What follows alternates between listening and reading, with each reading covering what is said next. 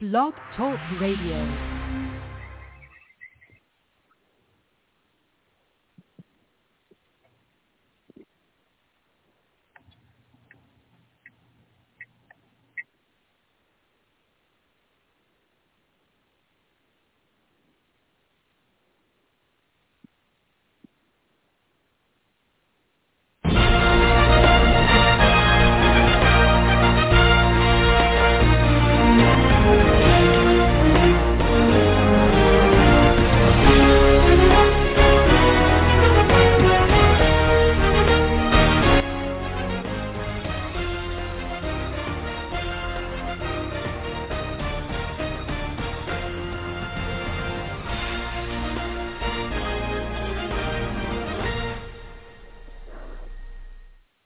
Welcome to Charge the Mound.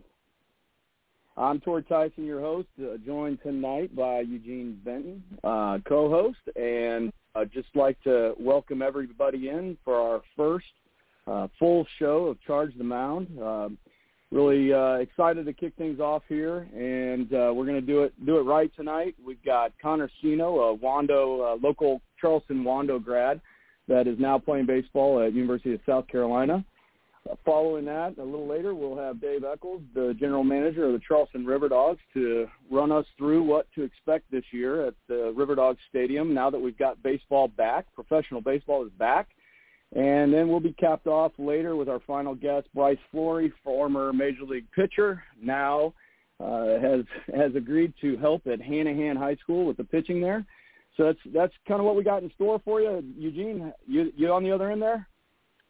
Oh yeah, man, we are ready to roll. So uh I tell you, it's pretty exciting. This is the first official show, the first official charge to the mound with the skipper. Uh, I'll be behind the scene, kind of hit behind the glass, hitting the buttons, maybe get some quotes out. I know we're uh, definitely excited about the guest tonight. There, man, you got a heck of a lineup, and uh, you know, I tell you, it's uh, two hours of fun, nothing but baseball. Um, you know, it's a, a very popular sport, especially here in the Low Country, and it's really cool to have obviously our major league affiliate in town on tonight, a local star doing big things up at the University of South Carolina. And again, another local star right down the road for me uh, in Hanahan, who's played for the major leagues. And, uh, you know, when, once he comes on, you know, we'll hear more about that.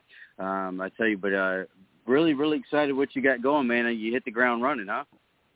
Well, let's see. We'll see how it goes. We won't get too far ahead of ourselves. But I think every every night I'd like to, you know, squeeze in uh, three – you know, touch on all three aspects of, of baseball as far as high school, college, and pro. Um, so I'd like to touch on that. We'd also like to open it up to callers. Uh, you can you can call in. Uh, the number you can see there on Twitter uh, to call in is three two three seven eight four nine six eight one. If you want to call in and and uh, shoot the breeze with us about baseball. And, um, you know, so tonight, like I said, we're going to kick it off with Connor Cino here in a few minutes. Um, really looking forward to getting getting his perspective on on you know pretty much the change that he went through going from high school baseball to big time Division One baseball. And um, you know I, I really want this to be something where these parents and these kids of the high school kids, the high school team uh, can listen to the show, get a feel for what's in store for them in the future. Um, you know, bring some guys back. Uh, I'm really excited. We're going to have some some uh, major league players that are from the area on that I've I've spoken to, and um, just really really trying to uh, bring a local touch to to some baseball here. And we'll have certainly a local field tonight. Um, you know, and going forward, I know you have some other guys lined up that you've been talking to uh, from the different levels. And uh, staying local, real quick. Uh, you know, I guess the uh, the the regular season now for baseball is winding down. We're kind of gearing up for the playoffs here locally. Uh, you know, I, I know you got a son that plays on a team that you know, they had a great season by any other stretch of imagination, man. They're in probably one of the toughest conferences in baseball. And again, just like football, we're playing under those wacky COVID rules where only, you know, two teams get in. So uh, things didn't go kind of the, the way they expected this year. But, you know, all in all, they got a pretty solid record. And if any in, inclination or indication is out there, you know, uh, I'm sure you saw the JV team has won a bunch of games, and they got some dudes doing some great things. So it looks like the future is certainly bright going forward. Well, yeah, I, I think I'm I'm very blessed uh, to have my child playing at Oceanside, and and I've got friends at Wando, Hanahan, Bishop England. Um, I've got a stepson at Magnet, so um, academic Magnet. You know, so the, yes, the 3A uh, or the local Mount Pleasant stuff, uh, 5A, we've got covered for sure. But I'm really looking forward to broadening my horizons and getting to know some of these high school players around the state that that aren't right in my backyard, and so that's why I hope we have some people call in. Um, you know, kind of infuse some of the uh, other uh, team teams into the show, and um, but yes, I mean, circling back to the 3A uh, status, it looks like uh, in the state here, in, in the region down here, we will have uh, Hanahan battling with Bishop England this week um, just for really just a, a battle for seeds and getting to know each other. And I, I'll be interested to see what uh, I'll, I'll kind of pin down Bryce later tonight and and see what Hanahan's thinking. I'm not sure he's going to give us any information though uh, that would that would leak out to Coach Darnell over there at BE. Um, and because what they've got set up now, it doesn't really matter who wins the two games they play next week. Um, they will end up both going into the playoffs because, yes, as you stated, Oceanside, quite frankly, choked it off. And um, you know, BE and Hanahan put it put it to us. And uh, so yeah, it's tough to swallow, but that's baseball, and that's the great thing about baseball. You grow from your failures, and hopefully these guys grow from their losses, get smarter, um, maybe make some different decisions next year because uh, you know of the failures this year, and um, you know everybody will be a little bit better next year, and so we'll see how it goes. Yeah, now staying locally as well. Now we've had some teams in state uh, in the college level uh, playing some good ball. They've had some ups and downs. I know, uh, you know, the team in the upstate, the Clemson's kind of not had the season that they had hoped for, but they're pretty young. South Carolina, I think, has been a, a pleasant surprise. That you know, eh, the the series haven't gone all the way they intended. Um, you know, they they they kind of coughed one up, I think, against Arkansas recently, which is has been the number one team in the nation for a while there at least. Um, but you know, I think they've shown a little bit of improvement under uh, Coach Kingston. Then, of course, you know, Citadel and um, College of Charleston been playing some ball as well, and both teams do feature some guys here in the Low Country.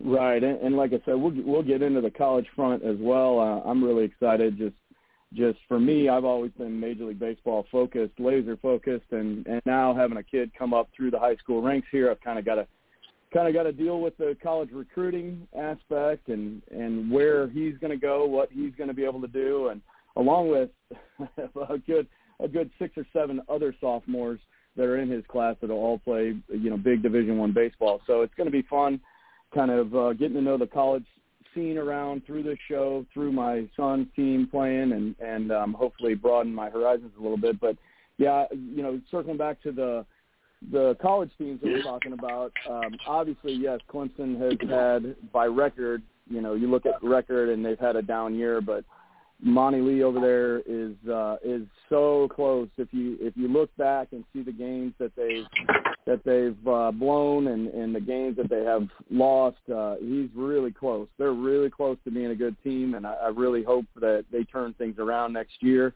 Um, that that same most of the same guys, you know, spin around next year could be a completely different record. So um, that's interesting. And then I, you know, I was talking with Kevin Nichols the other night of College of Charleston, and and I didn't really know all of their adversity they had been facing there with um, as far as COVID and and some guys being hurt uh, early in the season. And if if you haven't looked at them in the last uh, few you know three four weeks, uh, you're missing out because they have gone on quite a run there, and uh, they've really uh, played some good baseball. So I, I think CofC the the future is already here. It's looking bright. Um, you know, I know last year when I went to their games, they had four freshmen that I really liked. Um, that are I, I don't know if they're freshmen again this year or how that works with COVID, but I, they they definitely have some really good young talent. And that College of Charleston's uh, team to watch out for. And then um, obviously we're going to have Connor here in a few minutes uh, talking about uh, you know his experience at South Carolina. Uh, Eugene, do you know what they're ranked at this point right now? I, I didn't look before the show. Um, but I know they they ran up against, like you said, the the best team in the nation, and and um, this weekend, and um, you know held their own. Really, uh, well, I'll let I'll let Connor tell tell how the series went, but um, they were right in it. They were they were right there with those guys. So they're not far from where they want to be either. So we've got some they're, good they're, collegiate baseball to to take a look at. Yeah, they're currently sitting at ranked uh, 13 with a record of 25 and 12. They did drop a little bit. They were previously ranked 11. Uh, Arkansas again is ranked number one. They've been ranked number one looks like for about six or seven weeks in a row. They're sitting at a 32 and seven record, uh, one spot and actually one win ahead of Vanderbilt, sitting at 31 and seven, ranked number two. So you know, and I, and I know you praise yep. sing the praises of SEC ball. You know, if we just look down at the rankings and look, you know, we don't have to go very far. Look at the top 15. You got number one Arkansas, number two Vanderbilt, number four Tennessee, sitting at 32 and nine. Number six Mississippi State at 29 and 10. Uh, keep on rolling down. We got South Carolina at 13th at 25 and 12. You got Florida at 14th at 20, 28 and 12. So of the top 15, you got six teams from the SEC ranked in there. And uh, looks like with some sprinklings of um, the Big 12, with Texas at three, TCU at five. Uh, let's see, Texas Tech at 11, uh, in, in there as well, showing out. So um, you know, and then of course, you know, you got some sprinklings in. Let's see, we got Louisville from the ACC. They're the highest ranked ACC team, number seven. Uh, independent Notre Dame, but I think they compete in the ACC for baseball. They're at number eight. Without a doubt. Uh, Oregon, uh, Oregon representing the uh, Pac-12 at nine. East Carolina up there in North Carolina, uh, close to the coast, and Greenville, they're sitting at number 10. Uh, Arizona from the Pac-12 at 12. Uh, and then UNC Charlotte hanging in there at number 15 with a record of 29 and 11. Yeah, like like I said, a lot of good lot of good college baseball around here, and I think everybody knows I'm SEC biased, um, but um, ACC baseball obviously is a is a close second. And uh, you know, I had the I had the benefit of uh, I went to University of Missouri, so I got to go back and and kind of scout uh, a series a few weeks ago against Vanderbilt, and I I find it hard to believe. I haven't seen Arkansas live. I saw them play a little bit this weekend against South Carolina, but I find it hard to believe that Vanderbilt and Arkansas can't compete with some big league teams right now. Um, you know, you got the kid Al Leiter's kid at Vanderbilt that can walk in and and be a, a number one or number a number one for most teams, uh, number two for everybody in the big leagues. You know, today. Um, so there are some outstanding college baseball players, and and I don't know I don't know how much COVID had to do with that. You know, we go back. For those of you who don't know, they shortened the Major League Baseball draft to five rounds last year, and so you've had a you had a lot of players that normally would have gone in the draft, a lot of great players that would have gone in the draft that did not uh, and went back to college. Uh, so I think I think you're seeing college baseball at at its height of uh, you know how how great some of these players are. It, it's not going to be much better than it is right now, and and who knows what's going to happen with the next draft and and how short this this will be. But man, there are some really good college baseball players right now that uh, are going to just fly to the major leagues. So I'm really getting um, excited to to see some more college baseball here in the next few weeks, and and then I, I think we're all excited about watching the the postseason. Yeah, and now putting on your professional hat, um, you know, w- with what you do there and scouting, uh, you know, potential major league players, you know, uh, what do you think about that draft, man? Do you think, uh, do you kind of like the idea of uh, shortening that draft? Because, you know, I think it it's almost like if we took away the ability for uh, college football players and made them come back for their senior year, I think you get a lot of high quality games and, and competitiveness with that. But also too with the high school ranks, I think you see a, a lot of guys that would have foregone that college experience that maybe you know decide to go play college ball because of the draft, you know, being shortened this year, and that just really upped that competitiveness, you know, and, and that high quality environment. Uh, you know, would you agree with that? And do you kind of like that shortened uh, draft to kind of force guys to kind of take that college route or stay that extra year? And you know, what as we've seen, you know, you get a lot of you know, great players kind of, you know, staying in the game and, and driving that quality of those uh, games up.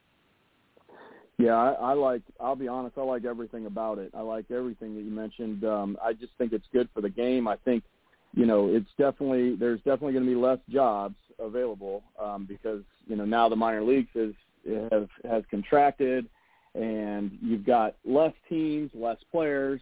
Um, you know, and and so yes, it's it's it had become watered down, and the baseball really wasn't good. I, I like you said, putting on my my game hat, my job hat, I go to these games, and th- there were there were series that I left after one night because there wasn't one major leaguer playing in the minor league game. And I, you know, I confidently could say, hey, I don't like any of these players. They're not going to play in the big leagues. And that wasn't the case, you know, 20 years ago when I was playing. When you know, because it was back to where 20 years ago it was where they are trying to return to, less teams. Um, that way, there it's it's not quite as watered down. Um, it really stinks for some of those small towns that got you know that lost their team that they supported um, that they've had for umpteen years. Um, I you know I do feel for the the small towns, but as far as the the play of the game, the um, it's going to be so much better now that there's less uh, less watered down competition, I guess just to say. And so, yes, like you said, those high school kids are are going to college, and and I think you know, and and I'll just say it here. I think it's it, extremely important for high school kids to have the college baseball experience. Um, I love I love listening to Bobby Harden on the radio here in town.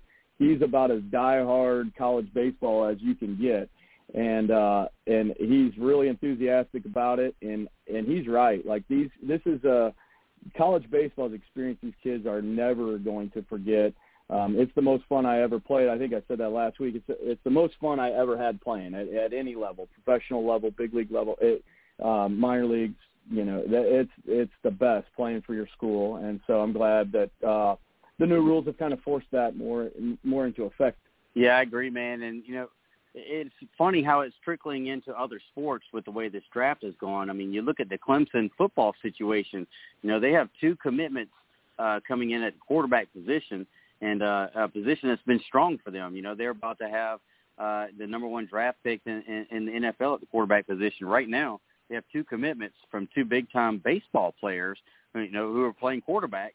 And um, you know, right now, shoot, they may miss on both and uh, have them both uh, decide to go the way of the major leagues. But I tell you what, uh, we are up at six seventeen, so uh, looks like we've got our first guest on the line. And uh, what we'll yep, do is uh, we'll, we'll definitely we're gonna we're gonna sit tight, buddy. We're gonna bring you in. Uh, just give us one second. We're gonna bring you in in style here. It's the new show, the new world order of baseball on Southern Sports Central.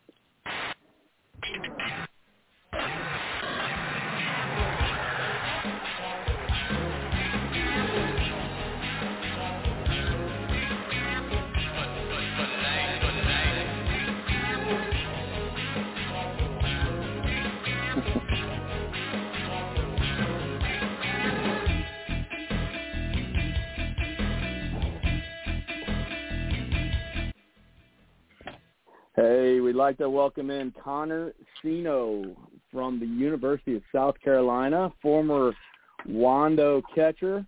Uh, Connor, are you there? Yep, I'm here. Can you hear me? Hear you now. Yep. Thanks for calling me, man. I I appreciate you giving us some time. No problem. Kids, does everything sound good? Yes, you're good. You're good. You, right. I just I just kind of go to a little deeper, voice so people think I'm a little more manly. If you if you want to do that, that that'll work oh, great. so they think you're a little think you're a little taller. There, there you go. There you go. Yeah, taller. I could use taller. You know that. So how's how's everything going, man? Uh, everything's going great. We leave tomorrow around I think 1 p.m. to take a bus to I think we're going to Charlotte and then fly over to Ole Miss for the weekend series there Friday, Saturday, Sunday.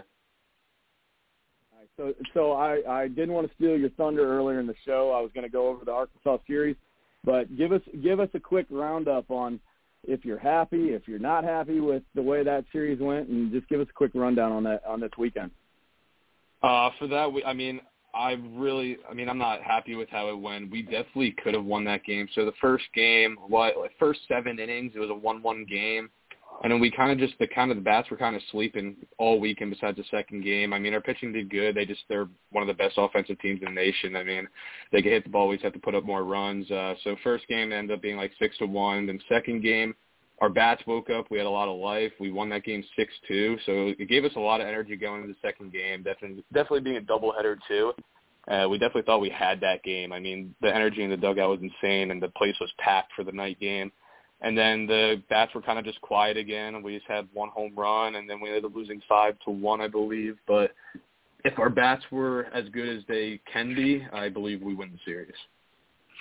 Yeah, so I I think it's it's fair to say that going up against them, knowing they're the best team in the nation, um, and I'll have to agree because I, I watched Vanderbilt live a, uh, quite a few times, um, and I was super impressed with Vanderbilt, and um, you know Arkansas uh, considerably ahead of them. So um, is it is it safe to say that you guys feel pretty confident that you, you know if you run into them again that you can play you know head to head with them? Oh, no doubt. I mean, we could play head to head with any team right now. I mean, if we play our best baseball and play how we can play, I mean, we could play against and win, beat anyone in the country right now. Awesome. Looking forward for that. Um, so let me let me just kind of dive right into it here. Um, you know, this is the first show. I appreciate you coming on, and um, you know, some of the things I wanted to contrast were just kind of like high school and college, and and kind of help the kids out that are seniors that are committed somewhere that know they're going to be in your shoes a year from now.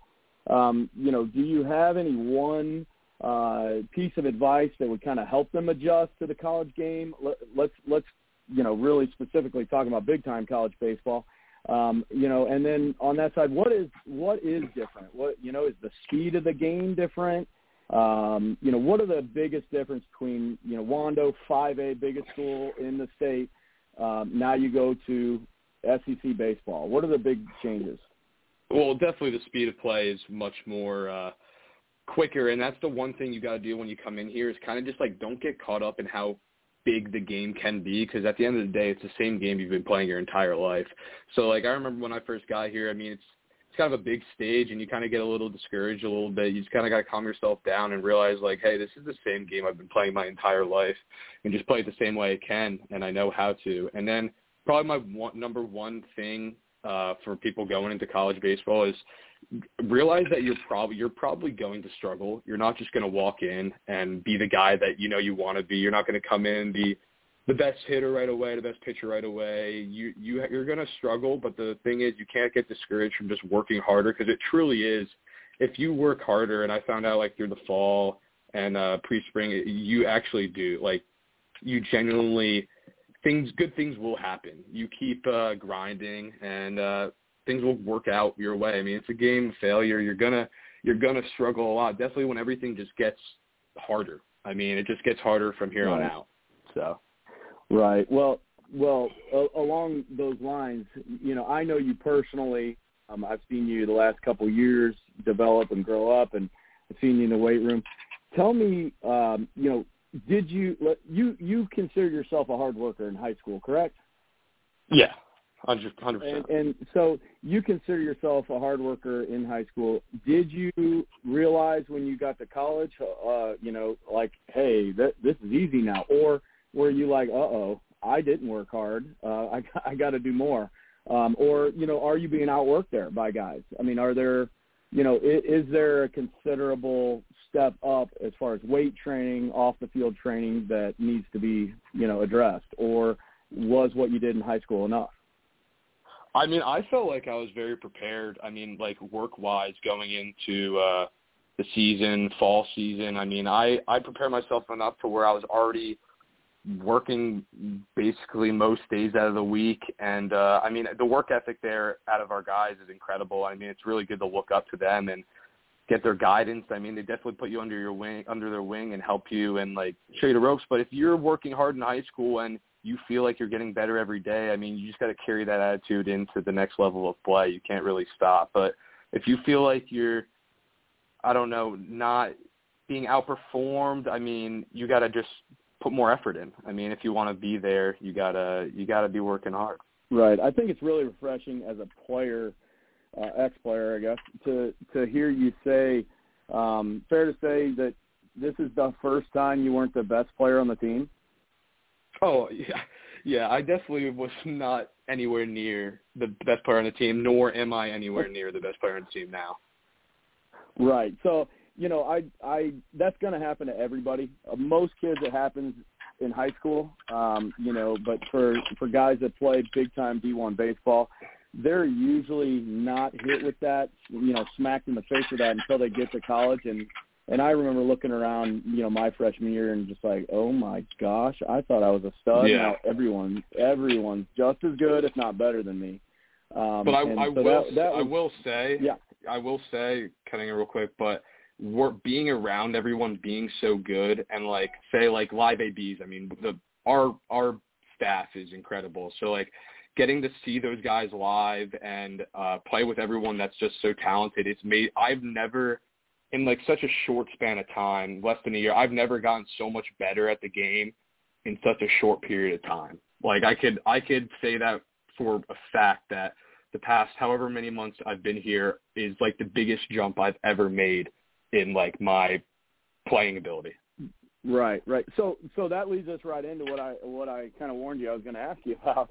Um, you know, Mark Kingston is your head coach, um, and we've talked, you know, off the record about him. Um, you know, what, what what's it like playing for him? And and I I know just just I made sure before I asked Connor this. I said, hey, do you like playing for Mark? So he said, absolutely. Yes. So this is not yes, a of course. uh, you know, I'm not putting him on the spot, um, uh, but go ahead. You know, tell us what it's like playing for Mark. I mean, he has your back. He uh he really does. He has your best interests, and he's very honest with what you need to work on, what you need to get better at. If you're performing, he'll tell you straight up that hey, good job, keep doing what you're doing. And he's not the kind of guy that'll, if you screw up, he'll just mouth you off and scream at you. He'll kind of show you what you got to do to fix it, which I think is a, a very good coaching style. I mean, I just like his style of coaching. He lets our players play, and uh, if something's going wrong, he'll help you make an adjustment. Um, I don't know Mark uh, at all yet, um, but I, I do know your uh, one of your assistant coaches, Stuart Lake. Uh, how, how's Stu doing there? And and uh, for those of you that don't know, Stu was the coach at Charleston Southern here in Charleston, and um, you know he is now uh, in charge. Correct me if I'm wrong. Isn't he uh, in charge of the offense this year, the hitting? Yes, and um, yes, and is the hitting uh, good. And I will say this: Stu is is one of my top ten hitting guys that I've ever talked to. Um, I, I really enjoy talking hitting with him. Um, you know, tell me tell me how that's been. You know, having a quote unquote hitting coach every day specifically for that because I know in high school we we don't. Uh, it's kind of like go hit go hit with your buddies in the cage during Yeah. practice. So now now you got Stu there. Tell me tell me what the difference is is there.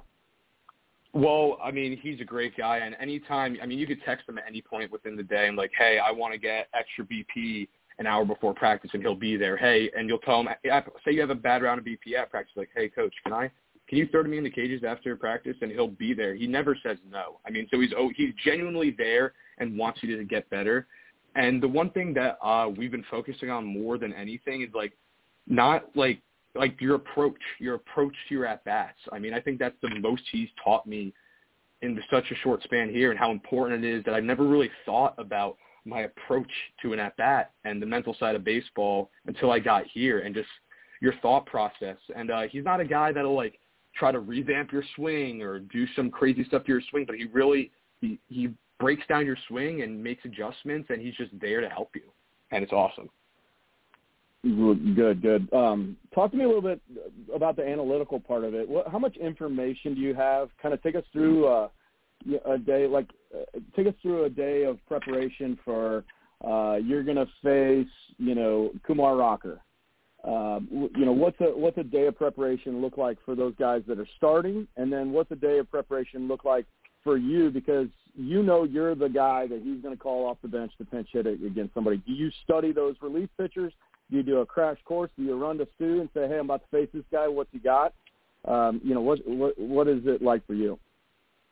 So about like two days or game. Well, if it's like a midweek game, we'll get it like the night before. But if it's a weekend series, we'll get it about two, three days in advance. We'll get uh like video from like Google Drive, Google Drive video files of all of our pitchers, the pitches they throw, how hard they're throwing, and then before games, we'll uh we'll go over stuff, go over the team, like how they play, pitches they throw, uh, like hit tracks, like percentages of where they throw, just like like the most analytical side of baseball I've ever seen. And uh I don't know, I just most like I love watching that stuff and I really do pay attention to it, but you can't get super caught up in it because at the end of the day, you're still trying to hit a baseball. And if you're up there trying to think about, okay, in this count, who usually throw outside, I mean, you're going to get rung up. So I I pay attention to everything. I do study the stuff, but I don't overanalyze it. If that makes any sense. At the end of the day, it's still your approach. Right, right. And and Stu's there talking about approach all the time.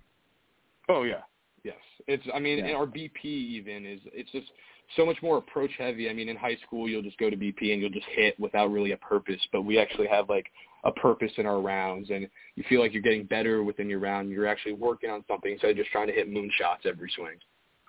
Right, right, great. Um, you know, we we kind of we kind of talked about this uh, on the phone yesterday, but um, communication wise, you said you said that your coaches really communicate with you well, and and that's one of the things I'm trying to uh, with this show. Kind of, I'm hoping that some high school coaches hear this. Um, obviously, we know where you went. We're not gonna we're not gonna single anybody out, but um, the communication that the coaches give is it easier to play knowing your role um, and and what Yeah. exactly they think of you? But no, absolutely. I mean, they they they're straight up. They don't sugarcoat anything. I mean, they'll let you know what your role is from when you get there, and then after the fall, you'll have uh, at the end of the fall meeting. I mean, you have meetings all the time, and then also on our, our whenever you want. I mean, Coach Kingston very like he emphasizes that his office is an open door, and you genuinely can text him whenever you want when we're not in the middle of practice, and you could go up and talk to him, and he'll he'll talk to you, and you'll get a genuine answer, and you'll know where you are and know what you have to work on.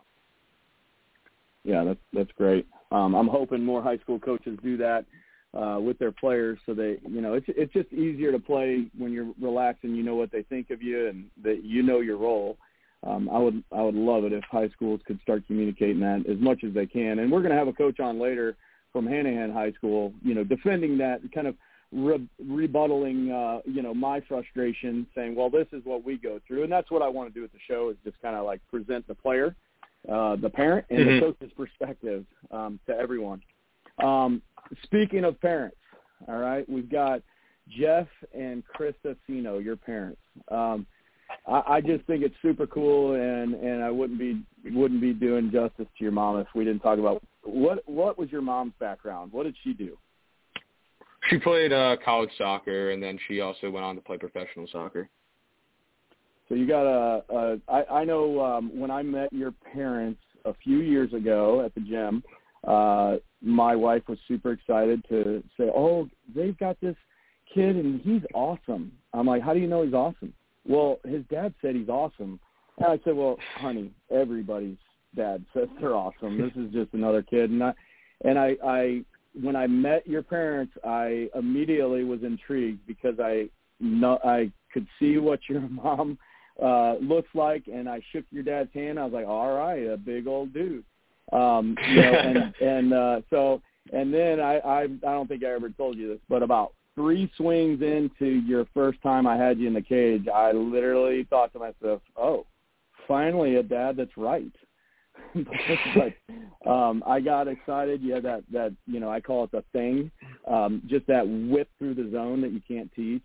And um no, but I, I just want to give a shout out to your parents there because I'm still hoping you end up uh, looking like your dad size wise and uh, Oh, having yeah, mom's ath- sure. mom's athleticism. You you got something there.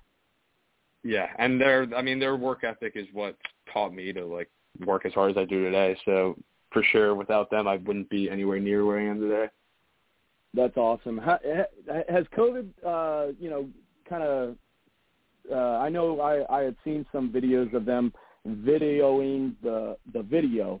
Um, have they gotten to see you live, and has that really affected you since fall or as a spring? been No, they normal. could. The, we get tickets for home games and away games. They could come, and uh I mean the stadium we have now it's about like I think it's about like 50% capacity, maybe a little less, but they could come. Uh There's no really any restrictions on them watching my games, so they're able to come whenever they want.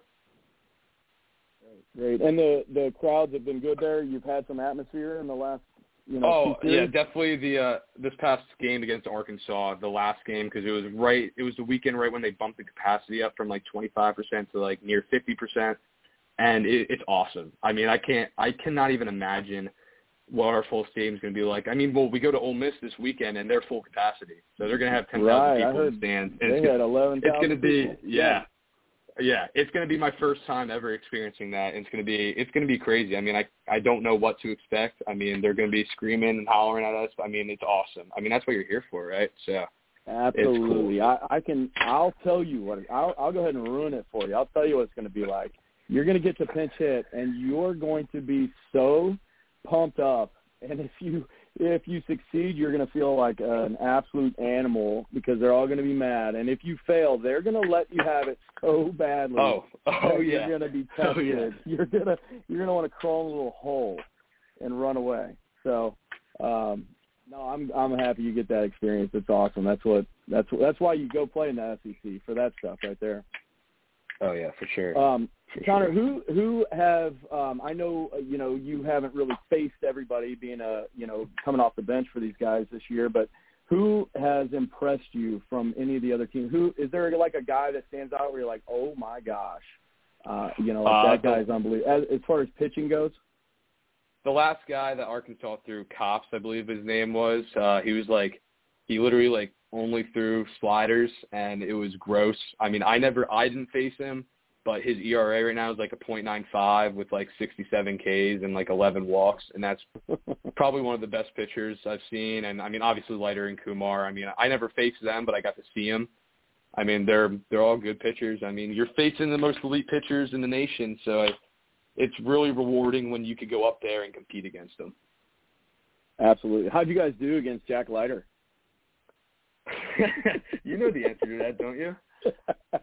yes, I do. Yes, I do. I'm, Yeah, that's. Uh, I mean, he pitched. He pitched a phenomenal game, but obviously we kind of should. We shot ourselves in the foot a little bit. We weren't hitting at all, but I mean, obviously he's he's got some good stuff. So it's not like I'm taking it away from Well, him I- at all. I, I caught I don't, him, I'm not going to I- admit it. I caught him the week after that. He went to Mizzou uh, the week after that, and uh, thankfully, because I'm a Mizzou alum, thankfully they yanked him after the seventh inning. So he went he went 16 straight innings with. Uh, No, know, yeah, he had a no no through seven too. Yeah. Oh yeah, yeah, I saw that. oh yeah, and and I guarantee he would have had two more innings if they would have just let him go. But um, it was it was good to see him pop them out because there's no reason they're up, uh, you know, three touchdowns or something. So there's no reason to to blow them out. But um, well, anyway, thank you, Connor, for coming on. Eugene, do you have anything to to throw at Connor while we got him? I know. Yeah, did man, he leave you um, so- money. Yeah. Yeah. So, so um, you know, talk us to if you got a few seconds to talk to us about the recruiting process. Now, you're a big time prospect. I got to see you at the home run derby that Richie and I, Southern Sports Central, hosted, and uh, Tori helped us out big time with that. Can't can't thank him enough. And you know, you put on a show. Put some. uh You know, I think a couple of them went into the other ball field. Um, but you know, Yeah, I could done a little time, better, but well, you know, but you're a big time prospect coming out of high school. Now, you did choose to stay in state. I'm sure you had a ton of offers. Uh, you know, uh, for for the young bucks out there listening, man, talk to us real quick about the recruiting process and what led you to South Carolina.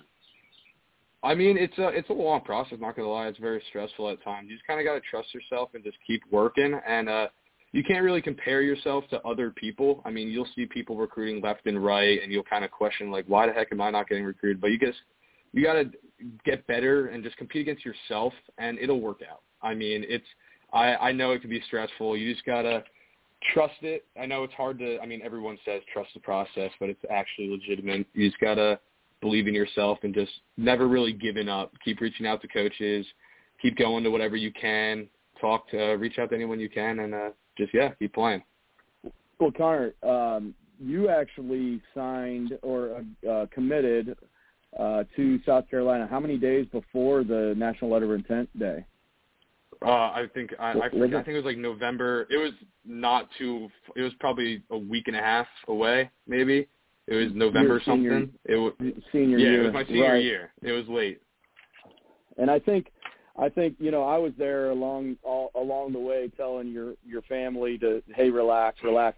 And I know I, I'll apologize to Chris and Jeff right now because now that I'm in the middle of it, I understand how hard it is to relax.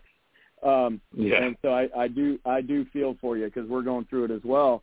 Um, you know, do you think? Um, I mean, I guess I'm kind of putting words in your mouth here, but um, you would have ended up somewhere else if you had not panicked. And um, heck, you might have ended up at a Division two school if you had not panicked. Is am I right in saying that? Yeah, I mean, I never really. I always was hunting for the big stage, so I mean, that's what I was always aiming for, and I was kind of getting a little like. uh I just didn't want to settle for less, if that's the word for it. I just I was kind of waiting and uh trying to get my opportunity, and I finally did.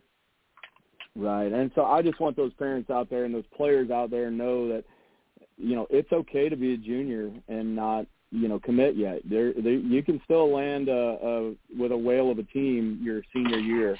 Um, you know that that it's not the end of the world to just keep keep grinding and make sure that you're the best you can be your senior year because that's that, then those colleges know how good you actually are, so that it's easier for them to see where you fit in the program.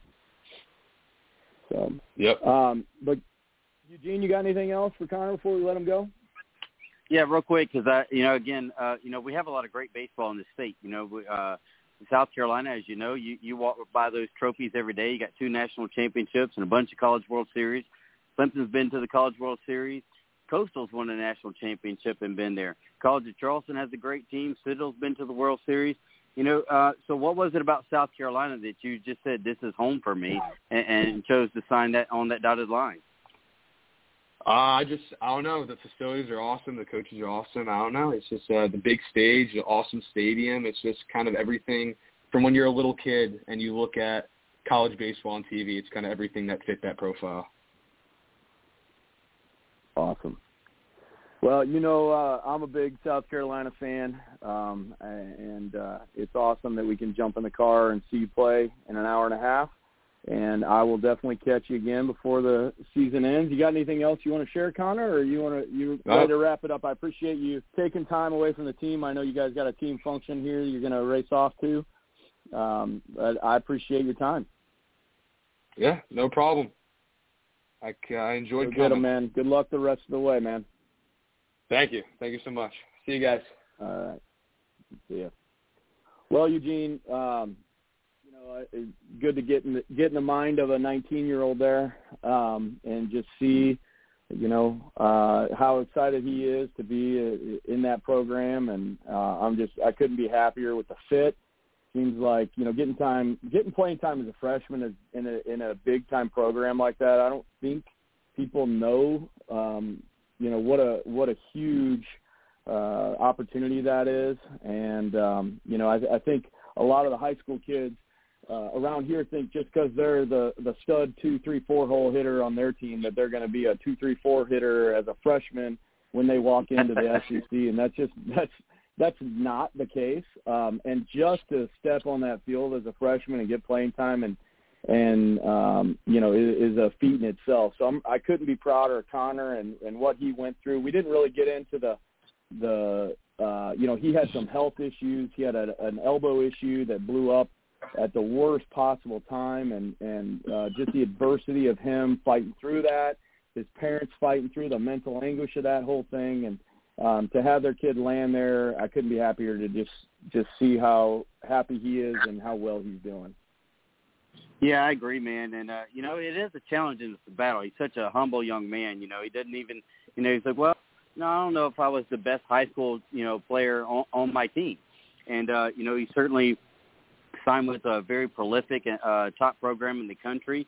Uh, you know, not only you know what some might even consider a down year for South Carolina. They're still sitting there ranked at 13th in the country. There's been some talk about you know them hosting a regional, which probably will happen, and, and to be able to you know participate, not just kind of you know take a red shirt like you would in football and, and kind of sit in the stands with your uh, uh, classmates, I should say. You know, he's actually been in the game. You know, he said he's come up in some big time, uh, had some opportunities, you know, to to showcase his skills. And the other thing I, I thought was interesting too is, you know, like you mentioned, and I was going through all his pictures and we were putting together the graphic. You know, he played a lot of catcher in high school. Here he is, you know, all over the place and, and kind of showing, you know, those multi tools as you a guy like you would say when you're evalu- evaluating a guy, you know, and, and just being humble enough to say, you know, my my position that I played you know, dominated in high school, you know, I, you know, if I want to see the field, I got to move around. I got to be, you know, kind of that guy that just says, you know, coach put me in anywhere, man. I'm ready to just go ball. So I, I thought that was pretty cool, you know, this season and kind of see him, like you said, come in as a DH or, or, or play a whole different position than, than he played in high school primarily. You know what I'm saying? And uh, right. That, that's a pretty cool, you know, not only humbling experience, we, but also an opportunity to showcase multiple skills. We didn't get into it, um, you know, in that time frame, but looking back at some of my discussions with Connor and his family uh, during his whole recruiting process, um, his dad Jeff was was just furious at himself that he only had Connor play catcher his whole life because when it came down to the recruiting process, that's what Clemson want to see. That's what all these big schools want to see. Can he play third base? Can he play left field? Can he play right field? They want to see all that, and um, they just they were really frustrated at the time that all they ever had him do was be a catcher. Yes, he was the best catcher when he was in little league, you know, and when he was in middle school. Um, but when they came here, you know, they've they've got another kid over there. I, I think he's a pitcher now, but they've got a stud catcher in Reed Garris over there that's that's better defensively than Connor. And um, you know, so I, I he ran into that in high school where he wasn't the best catcher in high school. And um, so to those kids out there that think they're only a shortstop or only a center fielder, you better start working at other positions because you might get – into that situation where you've never played anywhere else, and that's where the college wants you to play, and they don't like you there, and you miss out on an opportunity. So, um, you know, I've been telling these kids since they were 10 years old and started playing baseball, you play everywhere. You don't. You're a baseball player. You're not a third baseman or a first baseman. You're a baseball player. When coach says, "What do you play?" you should answer, "Whatever you want me to play, coach." Um, you know, and and that's really the way it is. And and it almost cost Connor an opportunity to play Division One baseball. So yes, now he's working out as a DH, a first baseman, a left fielder. Um, they're just trying to find a way to get his bat in the lineup. And and if he had done things differently when he was in ninth, tenth, uh, you know, eleventh grade, he might he might be a little bit further along than he is right now. So that's just a, another thing we can learn from these these guys' mistakes um, and luckily for him, he's still got this opportunity. So yeah, and, and um, kind of you know touch on that a little bit because that that's kind of a, a, a curious question for me, and maybe you know a parent or a player or somebody or coach somebody listening in. You know, if you're one of those guys, and I get it at the high school level, you know, a coach will probably put you somewhere that you know they're trying to win games, man, and and, and they're baseball coaches at the high school level, some of the lowest paid coaches around, uh, and, and a lot of them have other gigs and things like that. And they're they're just trying to give a lot of guys a chance to play. They're trying to win a couple games, so they put them, you know, what they feel as the best position that gives the chance the, the team a chance to win. But so if you're a guy that kind of gets looped in or locked into a position, uh, you know, what advice would you give them for playing? Maybe, uh, you know, do do you advise them? Well, you know, well, why don't you try out for one of the uh, travel squads and see if you can't get some other uh, spots on the field to kind of get that tape, so to speak, of you, you know, working out or playing a different position? You know, how do you how do you kind of I don't want to say combat that because it almost sounds like a negative thing. I don't want to throw any coaches under the bus, but you know, if a, if a guy's kind of that lopped into that one position and really wants to showcase his skills at other spots on the field. Right. Yeah, and and I've talked to quite a few high school coaches about this, and I, I agree with them. High school coaches they have to win, and and unfortunately, college coaches have to win. Um, you know, I've had a discussion with a, a coach that had uh, a, a no-brainer first-round draft pick, um, uh, and he was playing at first base, and and this is in this is at the collegiate level. And I said, you know, you're costing that kid about three million dollars by playing him at first instead of right field. He said, I know, but I don't have the time to turn him into a good outfielder. Um, and that shocked me because you would think in college they've got all kinds of time. Um, but he didn't. He's got to win now, immediately. So to have that freshman or sophomore in the lineup because his bat is spectacular, you know, he had to play a position that cost him financially in the draft. And and and it's really cost him major leagues why we would already see this hitter in the big leagues, but he can't play a position. So my answer is it goes back to 10, 11, 12, 13, 14, 15U until you get to high school those coaches, which are most of the time, what, what are those coaches? Dads, you know. Um, that's where this has to be done. Um, so I'm hoping some of those guys are listening. Um, these kids have to play other positions when they're younger. Um, you know, I, I, I play them two times a weekend at their at their best position, and then play them two games at positions that they're kind of tested by. Um, and that gives other people, you know, opportunities as well. And um, so I, I think that's the answer to that question is it's got to happen way before they get to high school. Um, these parents uh, that coach these little league teams, these travel teams, these daddy ball teams, they've got to do a better job of of playing kids at other positions um, when it doesn't matter if you win or lose. And I know that's really hard for some of you dads to hear. No one cares about your 12U baseball team. No one cares if you won 50 games. Um, your job is to make the game fun and develop the kids and have them play multiple positions and become baseball players. So, um, you know, we'll, we'll get into that. You, I don't want to get heated before we have Dave uh, Echols come on here from the River Dogs. Um, but that that's the answer to that question. It's got to happen earlier. Yeah, that's what, and that's kind of where I was going at because you know you don't want to uh, cause a rift with your high school coach because uh, you know it's it's a challenge. You know, you, there and there's a balance. Uh, you know, you want your kid to have the best high school experience possible, uh, and, and there are other avenues. You know, like we mentioned with the travel teams, and there's some pretty darn good elite travel teams. I know you've been a part of some. Or, you know, that feature not only just players from around here, but they're around the state of South Carolina and North Carolina. I saw a couple cats on that team uh, with the Canes, I believe it is. Um, but you know, a, as you go forward and look look into the future, let's say you got a 12 year old uh, kid that's uh, been showing some great things and, and dominant in that size and and kind of sticking out. You know, how do you approach that if you're a parent? How do you approach that kind of politically with the high school coach?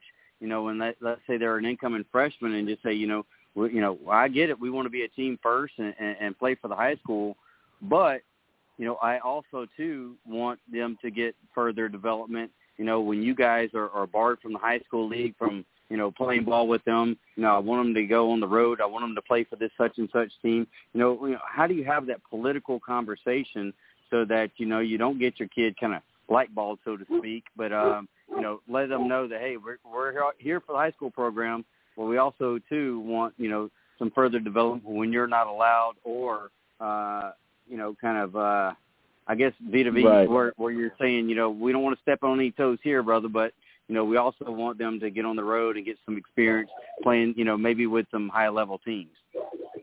Right. I, I had this conversation with Connor um, about parents, and he he started laughing he said parents have nothing to do with college baseball. They like if if my parents ever called a coach, like I would be embarrassed and they would probably never play me again. And I started laughing. I said, you know what's funny is that's how it should be in high school. So if you ask me, that's how it should be in high school. Um, that discussion that you're talking about about moving your player around, um, you know, things that you want your kid to do, that discussion comes in eighth grade. And I think any of these high school coaches um, if you're an eighth grade parent out there, I think they'll all meet with you and talk about the program and talk about what they want to do, talk about their goals, their philosophies. Um, but I highly suggest you go around because there, uh, you know, here in Charleston, I'm sure it's the same other places. There are a lot of good options. You can go to private schools, charter schools.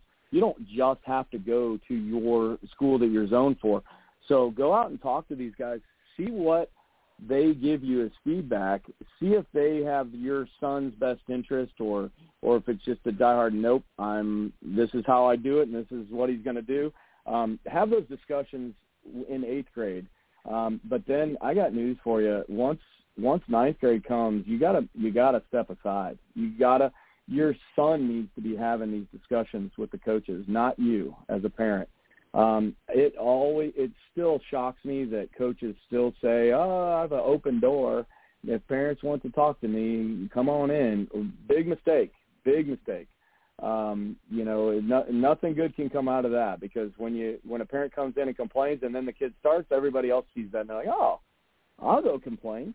Then my kid will start, and it's it's just a, it's a nasty nasty cycle uh, and a nasty precedent to set. So um, I would love it for parents to kind of step aside once they get into high school baseball. I know that doesn't always happen. Um, but again, going back to what Connor and I talked about, if the communication lines between high school coaches and players were better, um, even if it's like Connor said, brutally honest, these kids will be better off knowing what their coach thinks of them, knowing where their coach likes them, what he likes to use them for. So those discussions um, need to be need to be had between the player and the high school coach. Um, so, um, you know, I'm I'm hoping that that having these coaches on talking might you know shed some light on the situation and and also I'm hoping some parents heard me like you need to butt out uh, and and let your kid let your kid deal with the failure, deal with the frustration. Um, and if your kid doesn't want to go in and talk to the talk to the coach man to man, then um, you know, then maybe you know you might have to go in, um, you know, but you can't go in guns blazing because um, nobody nobody gets anything out of that. Yeah, I totally agree. Well, it's 6:55. I got the controls back here, so we got the alarms going off. We'll take a three, about a two minute and 30 second break. We're coming up, uh, up on the seven o'clock hour, so that when um, Mr. Echols calls in, we'll be uh, have the machines and the equipment ready and set to go for the seven o'clock hour. So what we'll do right now is uh, we'll take a quick break. Uh, we'll put on some music for you guys. We got about a two minute, 20 second break, and we'll be back uh, very short, shortly. Stay tuned, guys. Reluctantly crouched at the starting line, engines pumping and thumping in time. The green light flashes, the flags go up. Churning and burning, they yearn for the cup. They deftly maneuver and muscle for rank. Burning fast on an empty tank. Reckless and wild, they pour through the turns. Their prowess is potent and secretly stern. As they speed through the finish, the flags go down. The fans get up and they get out of town. The arena is empty, except for one man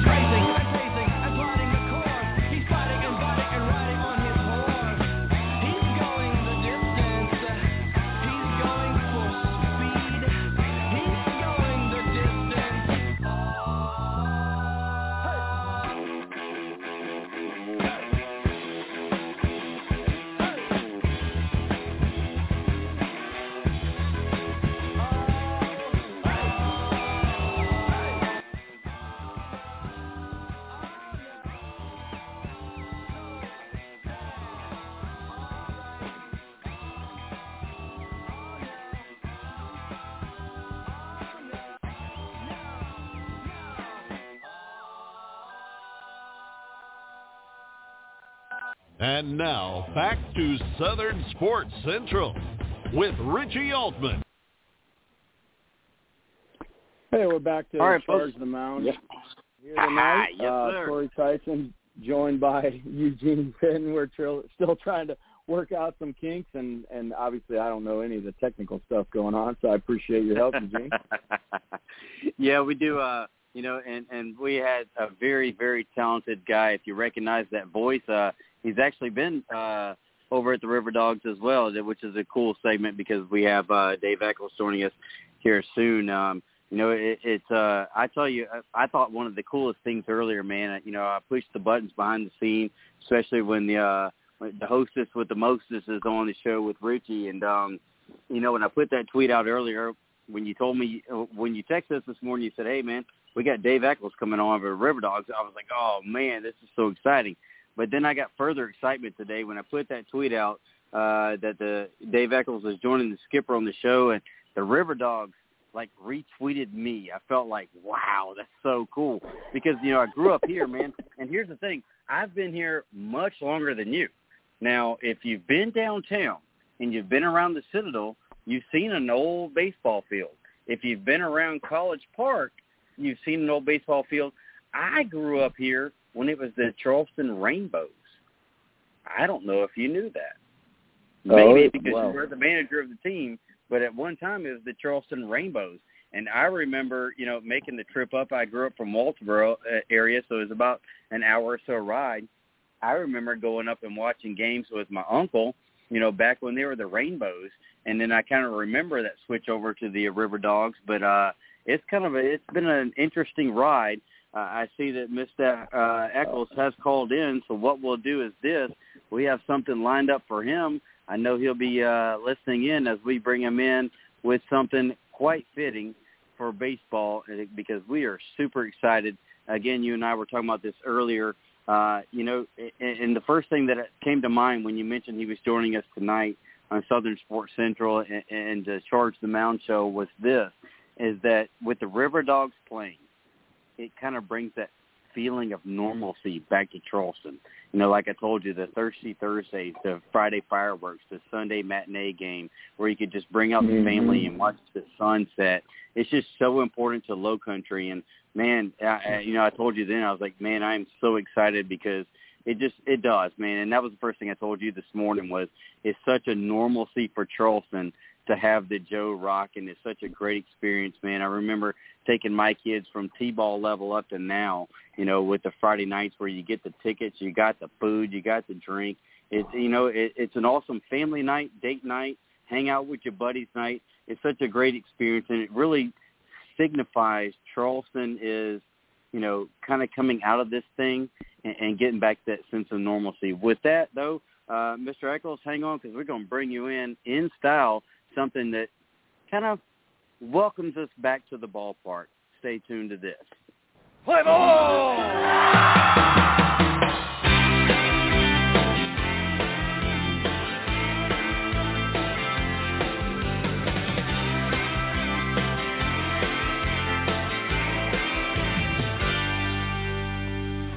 This town ain't big, this town ain't small.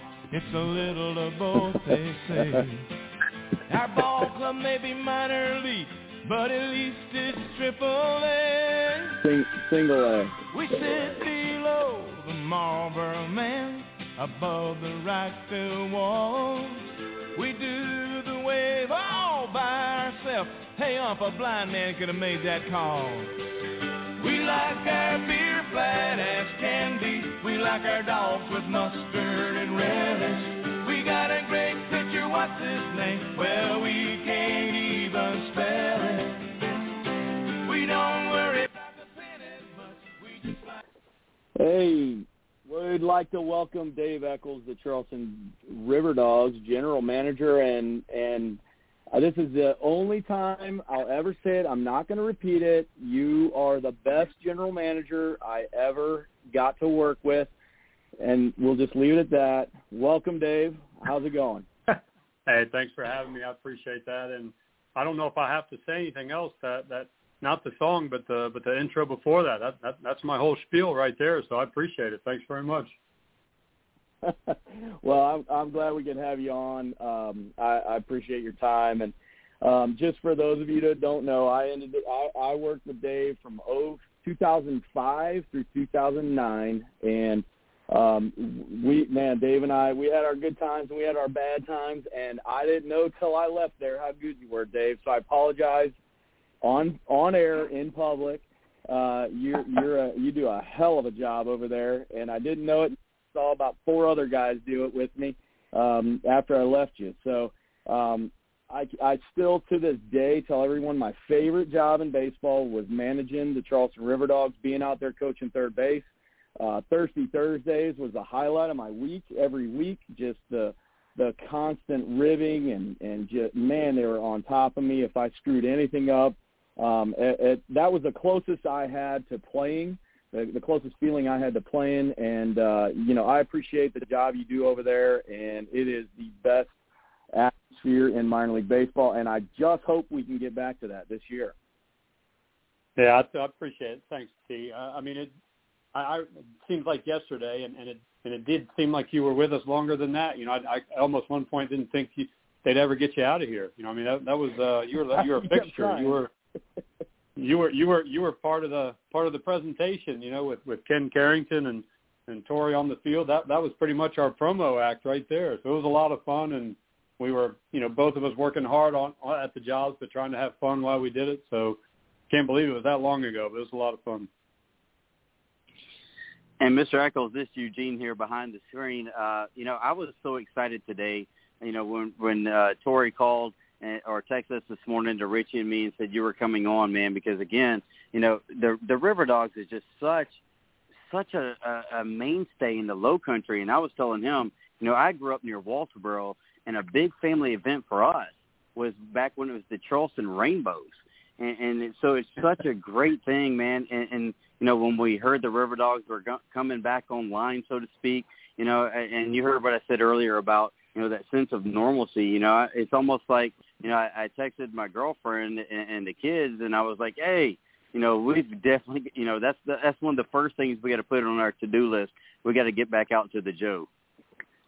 Well, we appreciate that. Thank you. That, that's we we think that the community's been uh, so positive for us during this downtime, but, but certainly as we're getting geared up, a lot of feedback, a lot of outreach. It's, it's been it's been really positive and, and fun to go into work every day. And I'm glad our the Rainbows and the River Dogs reached down there to Walterboro. My, my wife grew up there for a while, so I, I know where that is, and that, that's fun to draw some fans from that area too.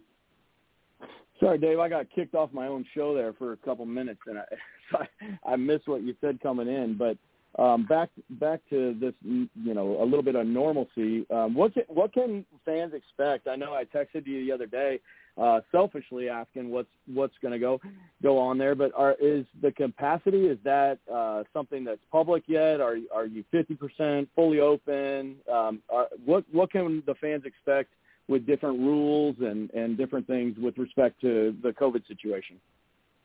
Yeah, thanks, Tori. That's a great question, and, and we do have probably four or five key things that, that we want to try to get out to the public so everybody knows and their and their experience as they're walking in and, and throughout the game. You know, we want to make sure they're aware so, so that experience is, is what they expect and, and, and, and we expect it to be. So we, we, we really haven't looked the, at the at the attendance numbers from a percentage standpoint. We, we've been working closely with Major League Baseball and then the state and, and, and now lately mostly just local to try to get get it to where everybody's comfortable with the protocols, procedures, and then the percentage falls where it does. And we were when we put tickets on sale, we were originally capped at about 2,200 fans a game, which is you know I, we not, not a whole lot at the Joe. So uh, right. we were we were happy to get going and happy to be open, but hoping that those that the restrictions would loosen sooner rather than later. And they they loosened just a little bit. Uh, the city has allowed us to go up to 3,500 uh, starting May 4th. So we're we're already targeting you know future dates and when we might be able to get that number even higher as as hopefully everybody's comfort and vaccinations and just the herd mentality all that takes hold. So we're hoping that 3,500 number will go up. But to start the season, the, the max we can sell is is 35 if if the if all breaks the right way with group sales and, and individual sales and season ticket holders. So uh, we may not quite be at 3,500 every every game, but but that's the max we're allowed to sell to to, to start the season. So that that's obviously the big one. Gotcha. A lot of and we were we were sold out there for a while until we could bump it up to 35. You know, for opening days, that wasn't a hard hard number to reach. So so we've got right. tickets left for opening day, and we've got tickets left for the opening week, and we'll keep plugging along. But that, that's kind of the big one. Everybody was wondering how many people we'd, we'd be allowed to put in the park. Absolutely. Yeah. So just for you people that know, that's a round half, right? Wouldn't you say, Dave? Uh, you know, 3,500. It, it, there'll still be a good atmosphere with that many people. Oh yeah, the atmosphere will be fantastic. I mean, on the opening day, we'd normally have seven or eight thousand people pushed in right. there, and you, on on the weekends and July Fourth. But Uh, but that that will feel really good for the players and, and for everybody wanting to get out for a sense of normalcy. That that'll feel really good. We'll have the place jumping, and you know, opening day is always on on you know just happy smiles all around. So it'll feel good opening right. day with that with that member. Right. Uh, first question: Who's your all-time winningest manager? I'm just I'm I've been looking that up, trying to figure that out. Yeah, um, we're, we're we're still we're still verifying because I'm not sure if you get credit for the win if you get thrown out. So we're still looking at we're still looking at those oh, well, that would subtract a good 20 games from me. Um, but no, I I, I kind of I joke about that uh, leading into it because I I just want to tell the listeners of all the jobs of all the hats I had in in minor league baseball, managing the Charleston River Dogs is the easiest job in the world because as a manager, I would say 75% of your job is to um, you know, invigorate the players and, and get them ready to play emotionally. And uh, thankfully to the college uh, women around town, uh, Thursday, Thursdays, Friday, Saturdays, uh, I didn't have to do anything. Uh, if those kids didn't get up ready to play for the game, that's on them. Um, it was super easy. So I, I, I'm not going to give you any credit for any of the wins that I had, but um, you definitely played a part in that there with the, the atmosphere you create. So um, if, well, we- if you guys you did have a great not job been to a Appreciate it. You did a great job on the field, and, and I think again everybody knew you were the manager. Everybody was uh, knew you was a part of the show, but still still you know holding true to between the lines for baseball. So it was it was a lot of fun during that period, and I think the atmosphere will be back. I think everybody's itching to to come out and relax, have a good time, whether they're watching the score of the game or not, and just really just get outside and see somebody you know and somebody you don't feel feel feel pretty normal again. Right. That I mean that's what we're hoping for and um I think sports in general has has always saved you know America and uh with when when these catastrophic events happen, you know, 9/11, et cetera, and and so uh that's a lot of pressure on you, Dave, but we're expecting the Joe to to get uh Charleston back to normal. Um so well, you know, the, me, I don't about, know if I would equate it. Sorry, go ahead.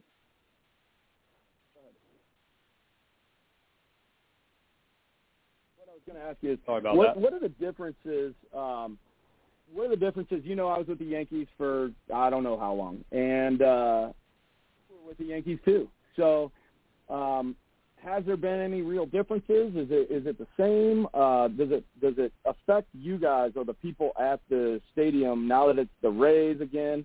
Um, you know, it used to be the Devil Rays for you that don't know, and then it was the Yankees. Um, now we're back to the Rays.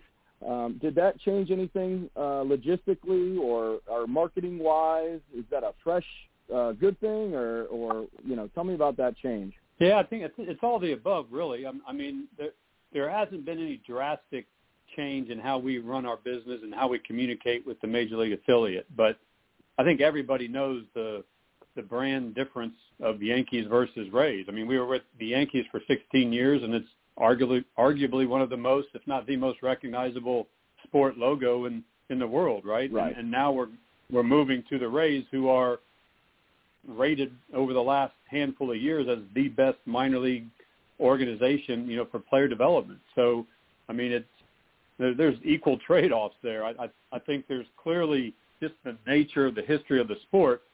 The New York fan base, either love them or hate them, is significantly greater than the Tampa fan base. But from a Right. operating from an operating standpoint, we have. I mean, we've only been with them a few months now, and, and the re- the relationship and the rapport has been off the charts and easy to communicate with, easy to work with. Just really nice guys that that love what they do. And that's not to say the Yankees weren't the same way, but uh, it's it's just a nice breath of, of, of fresh air talking with some new guys and knowing that they've got a really great track record of putting young quality ball players and teams on the field. And I think our fans will will translate and like to see that. And you know, the Yankees were, Mhm. you know, a, a name you you would know on a rehab and uh, oh number one, number high draft pick money guy coming in. I mean, and so there was a lot of attention to that. And but we're you know Charleston. I, I wouldn't say you know the number one fan base uh, of, of the Yankees is in Charleston. So uh, Right. I don't I don't think this would be a, a- major hiccup with with switching to Tampa at all. And again, those guys so far have just been off the charts to communicate with and trying to get through the protocols for COVID for the team and just trying to get together. You know, since it's been 16 years since we worked together, so they've just been great, and it's uh, I'm looking forward to it. I, I don't think our fan base is going to see going to see a dip at all. And I got a sneak peek at the roster today, and our manager is extremely excited about the talent he says he's bringing, and uh, so we're, we're hopefully that that that'll just compound from what they've been doing the last three five years, and it'll be a lot of fun. Right. I, I think for those of you uh, baseball fans that don't know the minor leagues uh, reputations very well, the Rays uh, are are pretty much the opposite of the Yankees. They do the most possible that they can do with the least amount of uh, money. Uh, and they are going to put one heck of a product on the field. I promise you. Low A, ironically, is probably going to be the best, most exciting baseball that um, that you know that you'll see uh, from the Rays. So it, it's going to be exciting. Uh, who is your Who is your manager? I didn't even uh, see any release or anything. Who is your manager this year? He, he's recently a high school grad by the name of uh, Blake Butera, and I, I joke because he was the manager last the last couple the last spot he was at when he was first name manager. He was the youngest manager in minor league baseball, and he I don't know if he was the youngest ever, but he you know he was right out of college. He you know was twenty wow. 24 something five something like that. So he's he's still in his late twenties, I think and uh, but he's just a great, ener- high energy, just a great kid. The the Rays are super high on him, and he's been it's just been nothing but positivity coming out of him every time I talk to him from spring training. So he's a Boston College grad, if I'm not mistaken, and it's strange enough with the reshuffling that Major League Baseball did. Uh, our affiliate with the Yankees went to our sister team in Hudson Valley, New York, and Hudson Valley mm-hmm. was a Tampa affiliate, and, and Tampa came to us. So we've been able to help with synergies with both sites, you know, with everybody, and it's so and they've been giving me the scoop on Blake, and it's, it's just been uh, it's been fun. Awesome. Well, you mentioned the you mentioned the restructuring of minor league baseball. Uh, how how many teams were in the South Atlantic League last year? Isn't it? It's down to twelve now, correct?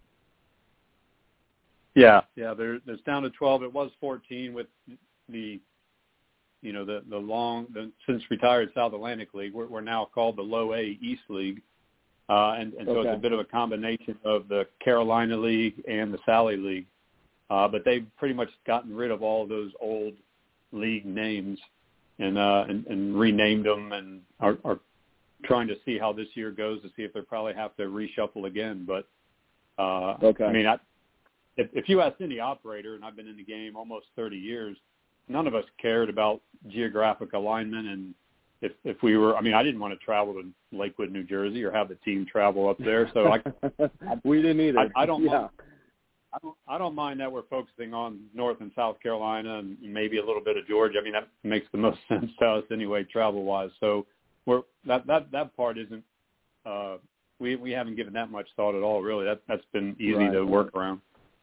Now, are they doing? Um, you know, so they've got three divisions. The and uh, you are in a division with teams really close. I mean, Augusta's the furthest trip for for you guys now, and then you've got the the Columbia Fireflies, and you've got Myrtle Beach, who dropped you know down a level.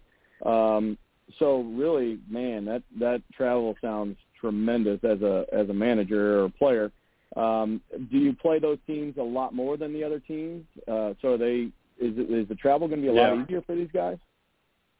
Yeah, we do. We we play them majority of the time. We we go to a different division. Uh, I think two or three times, and, and it's obviously now as you see the schedule's just been up and back. It's six games straight in one market, so we're we're not cool. gone for and going all the way up the the northeast coast, you know, for for a long two week trip or something. So, but but we do we do sneak up into North Carolina a couple times, but but by and large, we're, we're playing those teams, and hopefully they'll get, excuse me, they'll look at the how this year went, and maybe they'll bring Greenville back into our league, and we'll have a true state of South Carolina battle going on hands.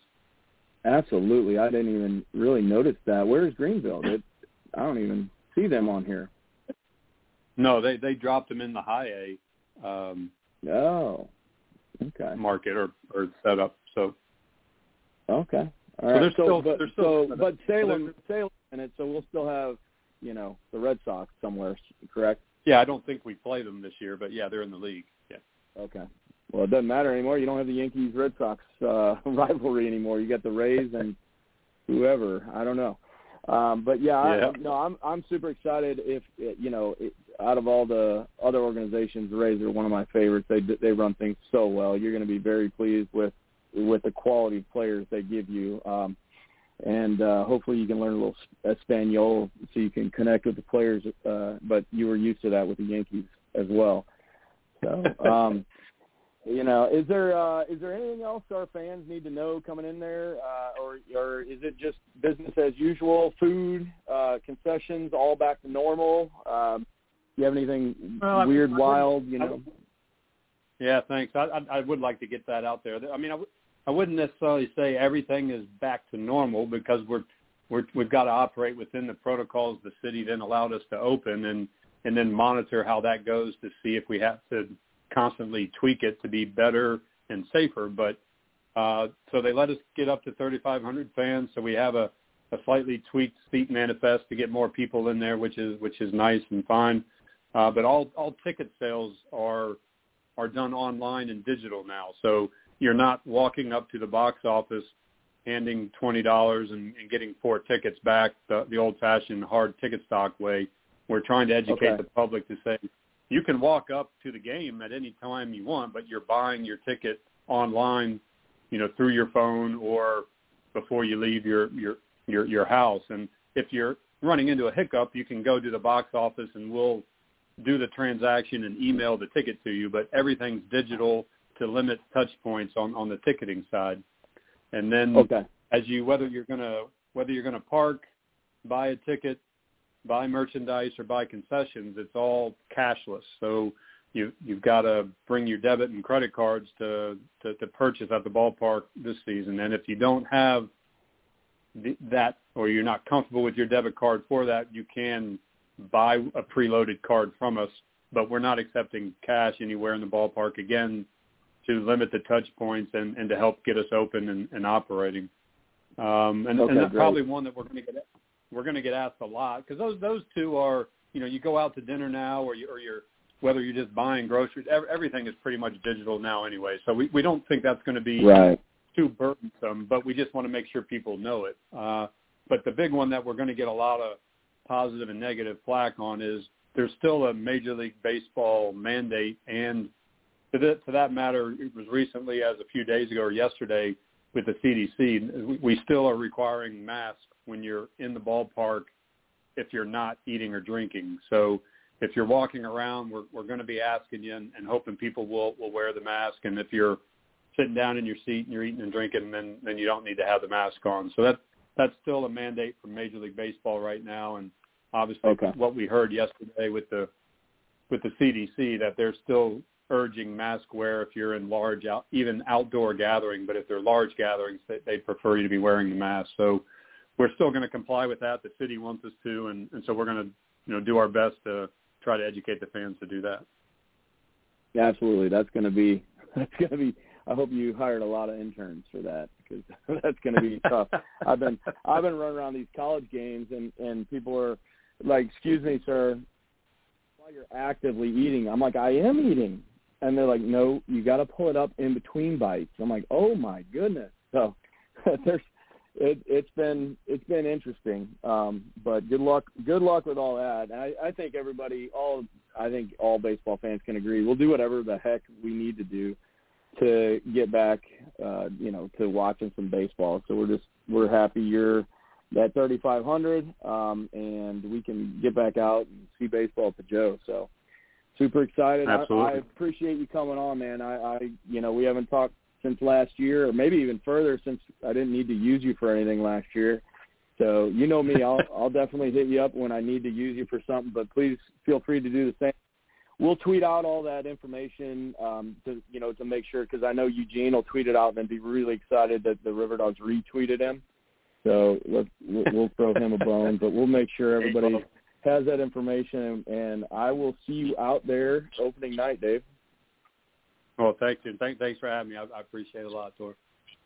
All right, great, Dave. Thanks. That was the general manager of the Charleston River Dogs, Dave Echols, and they kick off on the fourth. So uh, if you haven't already bought tickets, like Dave just said, you're going to have to purchase those online uh, and get out to the Joe, see some baseball. Uh, let's get let's get back to baseball normal here. Uh, thanks again, Dave, and uh, I think uh, Eugene, you, you got anything else uh, to wrap up? Yeah, man. We grab Bryce here we certainly put out those things and tag the River Dogs as well, so that they can retweet it as well. You know, so that we can hit our fan base and and, and we can kind of conjoin forces and, and get the word out because you know we do want to get back to that normalcy again. You know, we talked about how you know that going to those games and, and especially being a local or being someone who just comes to town It's such a great event, man. They put on such a great show, and you know, one of the things uh, next time we get him back on, you know, I, I kind of want to ask them, you know, what's your favorite kind of uh entertainment, you know, because they have all these things. You know, we mentioned the Thirsty Thursday, the fireworks on Friday, you know, but there's so many cool things. They have the uh they used to have the the water gun days. And when my kids actually um were in Hanahan schools and, and went to the the Hanahan Rec for summer camp and things like that, they always had that water gun day at the Joe. So I'm kind of curious as to what his favorite, and I don't want to use the word gimmick. That almost cheapens it a little bit. But you know, what is it? Promotion? Yeah, exactly. What is his favorite promotion that that goes on? Because there's so much excitement, and in each promotion touches someone a little bit differently. You know, the kids love the water gun days, or there's the bring your dog to the park day, or you know, for me personally. Oh, yeah. I love when they get the T-ballers and the little leaguers out there, and you know they get to run out on the field with the uh, with the major leaguers and things like that. And you know, it's just such a cool experience. Not only as a parent to see your kid running on the field and you get to take those pictures, but for the kids, I think it builds this lifelong love for the game. You know, I coach football, Right. I train guys in football, but it's still to this day, baseball is still my favorite sport. Um, it's a game that I tried to play in college. I tried to walk on at Mississippi State. I know we talk about Mississippi State now as being this super powerhouse, and they always were. And, and one of the greatest moments ever in my life was uh, two things. One um, was meeting Coach Polk there at Mississippi State, and um, prob- probably one of the most heartbreaking things was I made it to the second cut. And I don't think I've ever told you that story. I made it to the second cut of walk-on tryouts in 1997, and the reason why is, and up until now I'm 43, I would say up until about 32, 33 is the last time I tried it. I could go to the batting cage with those, you know, alleged. I don't know. They they say it's 80 miles an hour. I don't. I don't. I've never put a gun on it. Maybe you have. Um, I could actually switch between pitches in the cage and hit right or left. And that was something that coach, uh, because I'm I'm very ambidextrous, I can write with two hands at one time. And Coach Polk thought that was the coolest thing ever. Um, I was a second baseman uh, who could do that, and, and it was just kind of a weird thing that I've always, I, I guess at the time I was blessed with. But I didn't make the cut, and I did make the team. 1997, they went on to the World Series, got obliterated by LSU. That was back when LSU was the Gorilla Ballers Gorilla, of the, gorilla. 19, of the 1990s. Um, but one of the cool things uh, that year is I got to sit there um, kind of with the team a little bit. One of my uh, roommates slash teammates at the time, because I guess I didn't make the team, so I can't say teammates, was Adam Piatt, a guy that went on. He was drafted pretty high with the Oakland A's, won the Texas League Triple Crown, um, and, and it was such a cool experience. But you know, and and I sit here and watch this, and I think about all these things, and I remember, you know, like you know, we brought up the Rainbows games, and going to see that, it just it just such it, it instills that love of the game at such an early age. So that's why to, that's to me, um, I guess that most powerful thing when I see the little kids run down the field, they're kind of sitting there with their baggy, you know, those uh jogger kind of gray sweatpant looking things, you know, with their jersey half tucked in and the hat that's bigger than their head and you know, kind of standing there with their heart over the hand over their heart for that national anthem. It's such a cool experience for me and every time I see that it just uh almost makes me tear up a little bit because I just love the game. I love American. I just think that you know, seeing that national anthem with the whole stadium, everyone's facing the flag. It's just it's so momentous for me personally, and I just you know love to take it all in. Yeah, I think it's it's pretty cool the River Dogs offer those opportunities to those kids. I mean, I know mine have have been on there. We were we actually were the Charleston Junior River Dogs, and we had you know replica uniforms, uh, you know, at the ages of 12, 13, 14, um, you know, travel ball. So our kids are out there in the same uniform even for that national anthem, and yeah, I, I it, it, those little things like that are are just such a cool thing that those kids remember forever and like I said before, the RiverDogs do it better, man. I, I you know, you local people don't know how good you have it, and and like I admitted to Dave, that was really hard for me. Um, to, but they they do it great. He does a great job. They do a great job there, and it's it's such a great atmosphere. So um, definitely get your kids out there. Um, you know that that I hate to to switch gears here, but we've got uh, uh, Bryce Florie. Oh yeah. The, uh, pitching coach for Hanahan. I, I can't believe he's hanging his his hat on that. Uh, but uh, pitching coach for Hanahan here that played in the major leagues uh, for a long time. Uh, we'll bring him in here. You got any cool intro music for him? You know it. So uh, here we go. I think we're gonna bring him okay. in style because he's someone that I've actually looked up to. Uh, being a Red Sox fan, I know he played for a couple teams there, and you know when we put out his graphic earlier and announced he was joining the show, I actually found a, a, a picture or a playing card back from his minor league days. I'm not sure that uh, Bryce got to see it because I'm not sure if he has a Twitter. I searched for you, Bryce. Uh, he's actually a dude that I got. Yeah, I've got to meet um, back in the day. Actually, my daughter is a pretty good uh, pitcher herself in softball she uh, grew up playing there in Hanahan, was part of a World Series team. Actually played with his niece for a good bit uh, there in Hanahan. But uh, I got something I think we'll bring, uh, uh, we'll call him Coach Florie. We'll bring him in style and see if he can relate to this. Woo!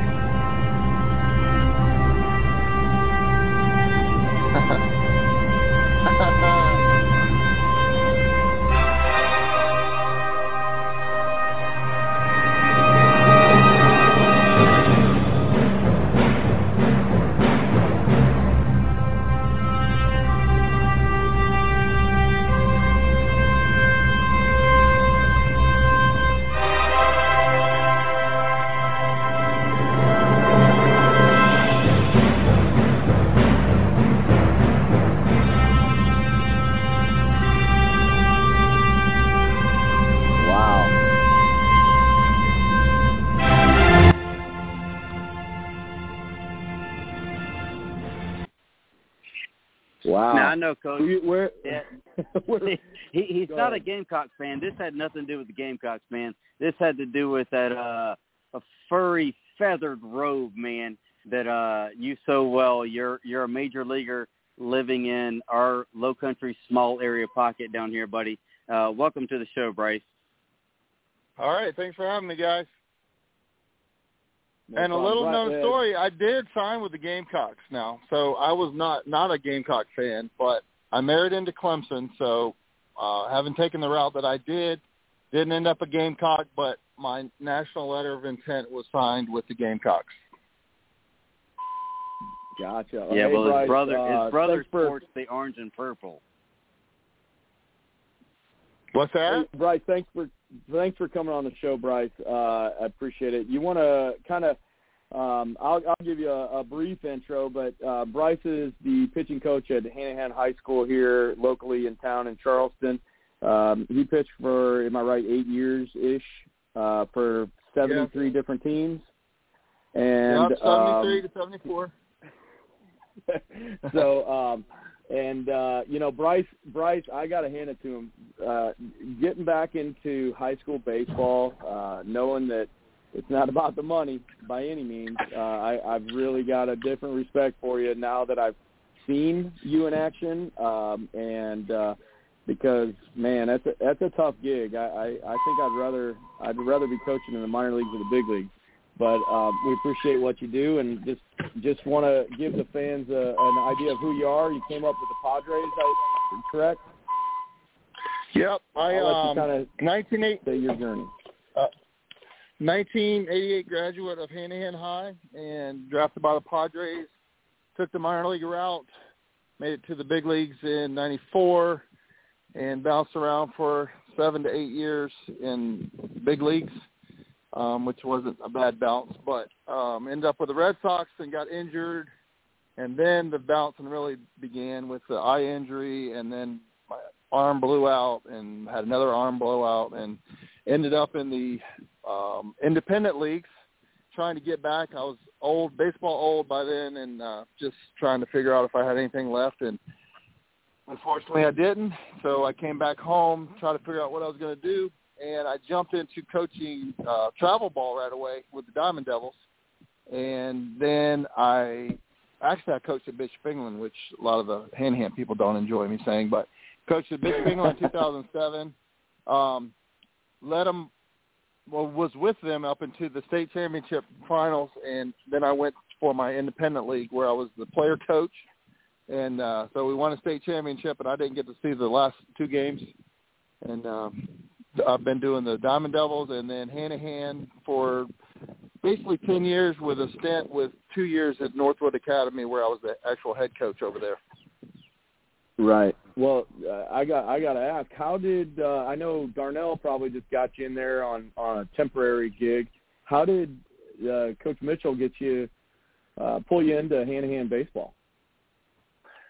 Well, I just wanted to, uh, you know, get back in. I, I was with Darnell. I was actually living on Daniel Island, so I needed a place to work out. He needed a pitching coach. I think he fired his pitching coach a couple weeks into the to the uh, season. So he's like, "Hey, you're out here every day. You want to coach?" So it kind of fell into that. And then when I came back, um, I just wanted to coach, and um, I thought I really want to get into college ball, but I guess I wasn't qualified enough for any of these colleges around. So um, I did the baseball or the high school stuff, and um, you know, actually went on to get married not too long after. So the high school coaching and travel ball coaching was better for um, everything involved with marriage, of course. So uh, that's kind of Yeah. how I ended up doing that for long term. That's awesome. This is the first time I've actually like looked you up uh, on on Google and everything. You know your WAR? Your WAR is 2.6. Did you know that? I know, no, but I know I wasn't that great. But that's what that means, I, oh, I know that. But yes. the funny thing is, it, it, I mean, WAR. Those of you don't know, it basically just tells you if a guy can win you games or not compared to average players, and you're you're pretty good. You'd be getting paid a whole lot more than you got paid back then if you did that today. Um, yeah, well, so- there's no doubt about that. But. Well, and, and yeah, and I hate to bring up another subject. You talked about the injury. Uh, for those of you that are listening out there, you can you can Google him and see just a. We might have to put out like a disclaimer here, but it's pretty nasty. I mean, do you want to just briefly tell us what happened to you? What injury you're talking about? Yeah, um, I was with the Red Sox, and it was a Friday night ESPN game, and they brought me in in the ninth, and basically um, got to a point where I threw a hanging slider, and Ryan Thompson hit it up the middle. I didn't get my glove on it, and it hit me in the face, which ended up being directly in my right eye. Um, so uh, they assessed the damage later, and it was it just basically blew up my whole face, orbital socket. Um, they took me to the emergency room, obviously, and and the one test the doctor did was he said, "Hey, can you see this light?" I said, "Yeah." He said, "Okay, well, you're not blind. Um, let's go from here and, and see what happens." So Wow. um, you know, after that, it was just let's wait and see if this thing heals and to what extent it would heal. And so it was a long road back. Um, I had basically blood behind my retina for a long time, so I couldn't see out, you know, directly out of my eye. I could see the tops of the visual field, and um, I guess miraculously it kind of drained out. So I got my uh, visual field back. The vision didn't come all the way back, but. Um, it was good enough for me to. Well, I don't know if it was good enough. I was stubborn enough. I went back the next year trying to play, which I did, um, but ended up getting released um, after you know going into the next season, and um, you know so that was that was Yeah, it. Just yeah. my orbital. They had to put everything back together and um, see see what would happen. Well, I've got I've got a couple friends that don't let their kids pitch in the fear of of something like that happening. I mean, you you're God bless you with two just awesome little girls. Uh if if you had a boy, would would you have any fear of him pitching? No, I don't think so. Um, I think you know it's just it's unfortunate it happens. Um, I would not tell them not to do it. It wouldn't hurt my feelings if they didn't. But um, I think after I got over the initial fear going back, that basically you know you're playing against that level, they're going to hit the ball most of the time. So it's just kind of like this could happen again was my thought process. So getting to back to the kids, um, I do feel like there should be some protection. There's some things they're doing with the hats now, with the with the padding, that would Mhm. I, I I would recommend for everyone to do just in case because I've seen guys get hit off the head, but which, which is where it usually happens. They get hit off the head, Right. um, not necessarily in the face. So, um, and and my girls are wearing face masks now with um, you know the the girls the you know eight and under and the ten and under. So I don't know Right. that I would say for the boys. I don't think they would do it no matter what I said, but um, I guess I wouldn't tell them not to pitch. But once again, it, Right. that wouldn't hurt my feelings if they didn't. Right, right. Yeah, I'm I'm man, uh, you know, putting my son out on the mound, I I immediately thought about it like the first time he ever pitched when he was 11. Uh so I can't I can't even imagine um you know what you went through. They've got those chest plates now that they like, you know, have the pitchers wear those chest those heart protectors too, but um so there's definitely Yeah. some things out there that that if your kid pitches um go ahead and spend the extra 30 bucks. Uh you know, it could Well- it could save their lives. It makes sense too because their reaction time is not quite there yet. And then with these bats, as they change with the drop tens and the drop eights and the drop fives, the ball comes off so fast compared to the way it normally would if you use, you know, when you get to high school the drop threes. Yeah. Um, so the kids, they could be in great fielding position as I was, but if they hit it hard enough, it doesn't matter. Then you're just at the mercy of where the ball's going to strike it. So um, I would Yeah. definitely recommend doing whatever feels comfortable for the kids. And I've been saying it for years. Once these kids start doing it, then it becomes the norm, and um, people don't look at it as something that's just odd. Right. Before we get into the painful part of this uh, interview for me, talking about you guys beating Oceanside twice last week, um, uh, I would like you to just, if you would, shed some light for those kids that that uh, think they're, hey, I'm the, I am the best, I am the man, I'm going to get drafted. Um, and I'm gonna skip college and I'm gonna I'm gonna go play in the big leagues. Um, you know, I don't I don't know we haven't talked about this beforehand, so I'm kind of putting you on the spot. But you know, what would your advice be to those those players that have the option to get drafted, um, you know, and maybe go pro uh, or go to college? Because you took the high school route, uh, it obviously worked out well for you. Would you uh, suggest to do the same, or is it a case by case situation?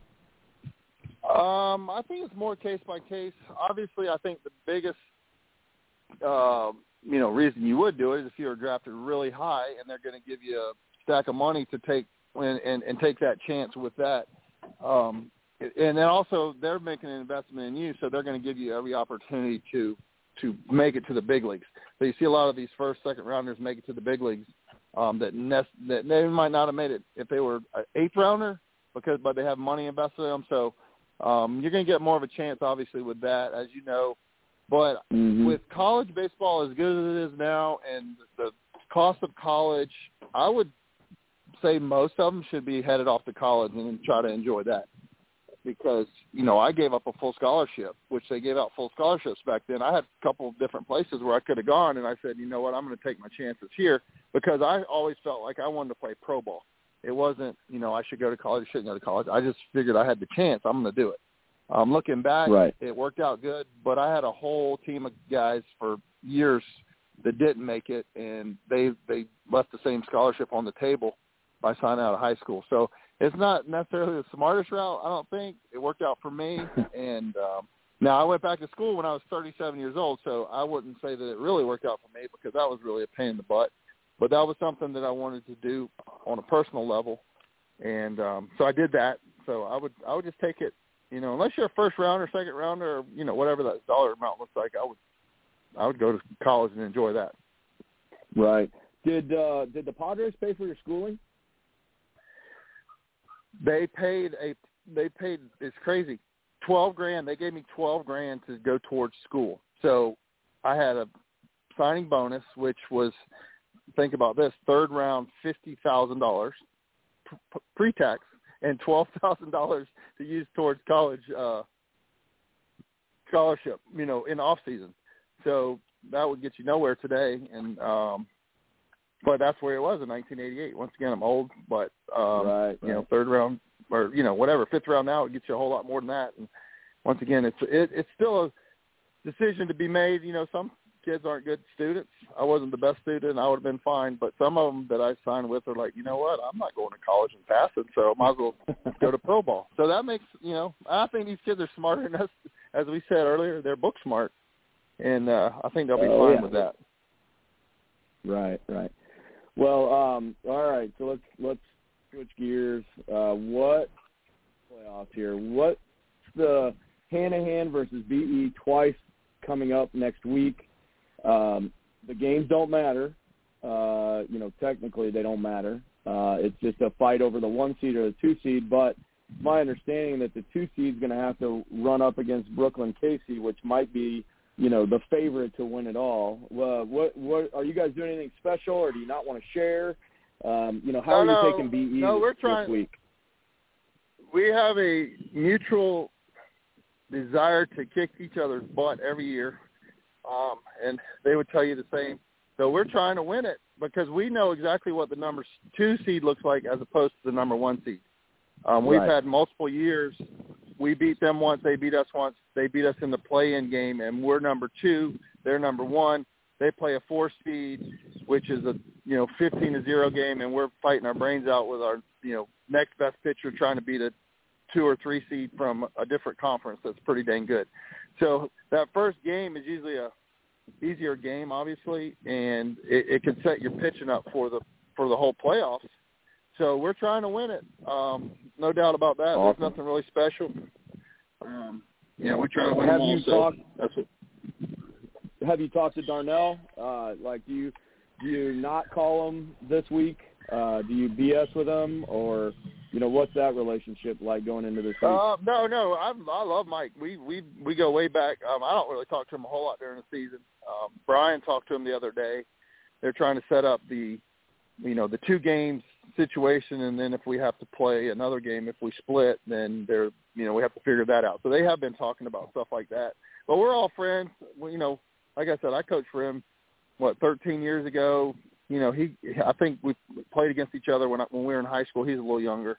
Um, so we have a good relationship. And, and once again, though, he wants to beat us as bad as we want to beat them. So um, we understand that, but it's nothing personal on that level. It's just uh, he's a great coach, Yeah. and, and we feel like we do a good job too. So um, we always battle it out.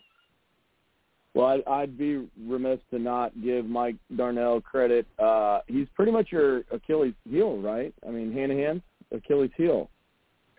Yeah, well, they they've been good. They're always good, well coached. Like I said, once again, I, I coached over there. I saw him do it. I saw the way the work that goes into it. Um, he, he doesn't miss any details, and um, yeah, they it's we're, they're usually winning state championships, and we're talking about how we almost had them a, a month earlier. um, it's worked out that way a lot of times, unfortunately. Um, so uh, hopefully we we can change that up this year. And Well, I, you know, I've seen both. I've seen both teams play multiple times. Obviously, um, I'd like to know has has there been any talk? Are are you guys focused on what you have this week, or has there been any talk on on Danny Brooks and what you're going to do the game that Danny Brooks pitches? Um, you know, because I know for Oceanside, I mean they had a specific practice just for Danny Brooks, and it worked really well. We had like no hits and one ball in play in five innings, so it worked really well. Do you guys have anything? Well, we- um, you know, have you talked about did- that? We did not watch that game film, but I'm pretty sure what it looked like. Um, no, I mean every year we we walk in, and this year it was, hey, we got to beat Oceanside and BE this year. You know, that's that's the reality of it. So, and and Brooks is sitting over there, and we know what he's going to bring. Um, I don't think these kids really know what 90 miles an hour looks like, but we'll see. Um, I think they got a glimpse the other night against you guys with the first game we played. It, you know, maybe not. It didn't wasn't quite as hard, but it was it was firm. Right. So um, we'll see. I mean, these kids, will, you know, I'm sure they'll come back to the dugout that first time and be like, man, I haven't seen that before, especially these young kids. But you know, but once again, we we know who's over there. We know their roster. Brian sent me a sheet the other day and said, "Here, figure this out. How to get these guys out." You know, he's he's not scouting them. He's looking at stats and seeing who's doing what and all that stuff. And um, so Right. yeah, it's it's nonstop talk about how we're going to beat those guys. And uh, you know, luckily with the two games last week, you know, the pressure is not off because there's you know you're trying to win Yeah. games, but we're still being there somehow. Yeah, no, I, I think it's going to be, it's going to be maybe not two great games, but one, there'll, there'll be one great game that decides what what uh, what happens with you guys. So you guys play a play in game if you split to just get the number one seed. Is that what what South Carolina Yeah. High School League has decided? Well, for whatever reason, our league has always been a play-in game. A lot of these other teams will do a run differential or whatever, the other leagues. So we've been, Right. at, once again, we're trying to win that third game and using our guy to win it, and we lose it. Next thing you know, uh, it could have been done a different way, as a lot of these other conferences do. So yes, there is a play-in game. I think they even changed it um, from Tuesday, Friday to now Tuesday, Thursday, with a possibility of a Saturday if there is a split. If I uh, read my text message correctly, and we all know I can't see too well, so I might have got that wrong. Well, that's good. I mean, you shouldn't see Brooks Tuesday and Saturday. Um, uh, you know, too too early to bring him back. I would assume. Who knows? Um, but uh, no, Well- I, like I said, haven't seen both of you guys. It's gonna be a, it's gonna be a battle. It's gonna be ugly. well, there's always a lot of lot of uh, intensity or whatever you want to call it. These kids do nowadays um, between the between them, um, and it goes way back. I mean, like I said, I've been here ten years. We've had some great games.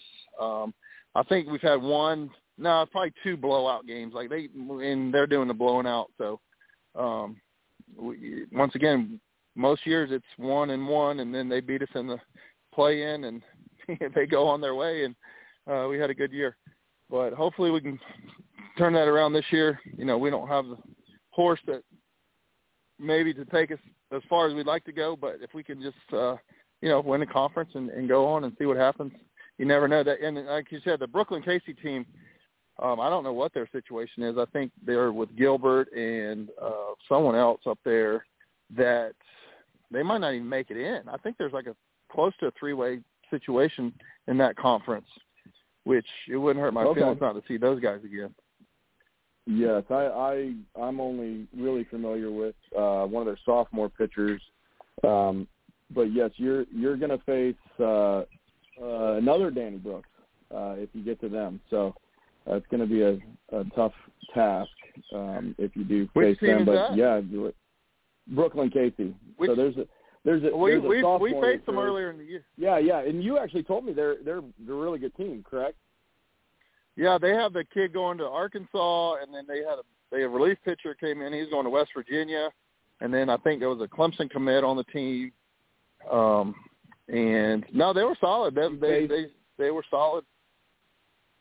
face the Arkansas commit, um, drawing a blank, Hayden, uh, someone on on their team. Did you face him or no? No, we did. We faced the we we faced the lefty Arkansas guy, or soon Oh, to be okay. Arkansas guy.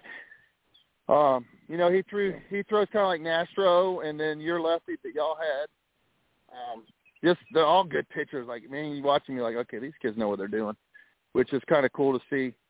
Uh, with this, you know, as I said earlier, doing the travel ball and then just watching these kids, they get so much development as far as just games and situations that you know doesn't rattle them. And you know that kid's a sophomore out there with the mound presence of a senior, which is uh, well, yeah, I you know it was. Oh, it was really cool to see um, your guy Nick Capello, a sophomore, going against our guy Jackson Sobel, who's a sophomore, and they actually used to play on the same travel team together. So um, that's really cool for me. Just just from a local baseball standpoint, I love seeing kids play against each other. I love the Gomes brothers talking smack. Uh, you know, to, to all the guys they played when they were 13U. Um, I love that Mitchell's kid. Uh, was he the one that came in and closed the other night?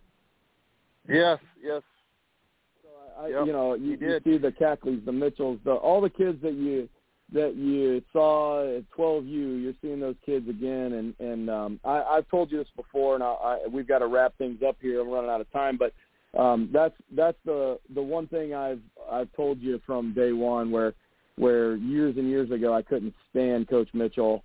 Um, and now, you know, now seeing him uh, in action years later, man, I, I would give anything to have a high school coach that just has a passion for the entire city. Um, it seems like Coach Mitchell knows every baseball player in the Hanahan district from the age of like nine on. Is that accurate?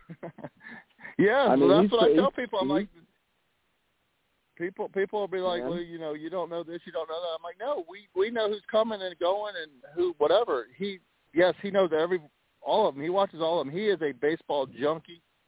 Um, and, and I think going back to what you were saying earlier about BE, you know, beating us most of the time. If if BE wasn't kicking our butts yearly, he would get a lot more credit than he does just because you know, he's built the program. We got the B team, we got a C team, we got the JV team. I think they were undefeated. I think they've lost a couple games now, but um, they won the hit tournament a couple years in a row.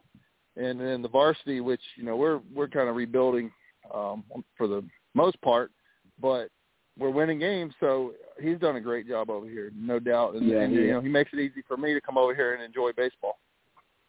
as much as I can't stand you guys, uh, I I wish you the best. I I told you I'm rooting for BE just from this year, but uh, good luck with Darnell and the BE boys, and um, um, I appreciate you coming on the show, Bryce.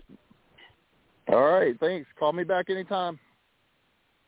We'll have you on again. I appreciate it. That was Bryce Florie, former major leaguer, now pitching coach at Hanahan High School. Uh, Eugene, you wanna you wanna send us off with anything here before we we cut? Yeah, man. I just want to say it's been a great show. Great way to start it out, man. We started out with a bang. We started out with a local, uh, you know, high school athlete who played over at Wando. Now he's doing great things. Big time program at uh, University of South Carolina. You know, they're ranked number 13 in the nation. They've been ranked as high, you know, in the top five or 10. Uh, you know, it's been, it's been cool to hear, you know, what he went through as a player, not only in high school, but that kind of transition part to the major league level then, I mean, excuse me, the major college level. Then, speaking of the major leagues, you know, with uh w- with Mr. Echols in here and, and what's going on with the uh, RiverDogs, you know, we're excited. We're excited to get you know those games back on the schedule, get the family out, go to watch some Major League Baseball. Some of those young prospects trying to get up, and then of course, you know, we close the show with Bryce Florie, a local legend, someone who's not only done it high school level, but he did it on the pro level for several teams you know he's been a guy that's now giving back to the high school level you know coaching up some some of these young athletes you know with the i've been there done that kind of thing you know much like yourself and so it's been a great show. It's been a great opportunity to join these guys here on the airways get out that message for you know for the young athletes listening to bryce or listening to you know to connor and also too for the general public who want to get back to those river dogs games you know. We put out the message for the tickets and, and what the fans are expected to do you know and uh it's been a great two hours man. What what can we expect for uh next week Well, I, I talked to Matt Wieters the other night, Goose Creek uh, legend. Uh, obviously, he played uh, I don't even know how many years in the major leagues, uh, and is still still hunting down a job uh, to this day. Uh, we're we're hoping that he will. Uh, uh, well, hopefully, for his sake, I hope he signs with the team before next week. But I'm hoping to have him on uh, next week and um, like I said, each week we'll bring you a little high school, a little college, and a little pro ball. Uh, and and I'd really like to have people call in, ask questions, uh, and uh, you know, charge the mound. I appreciate everybody listening.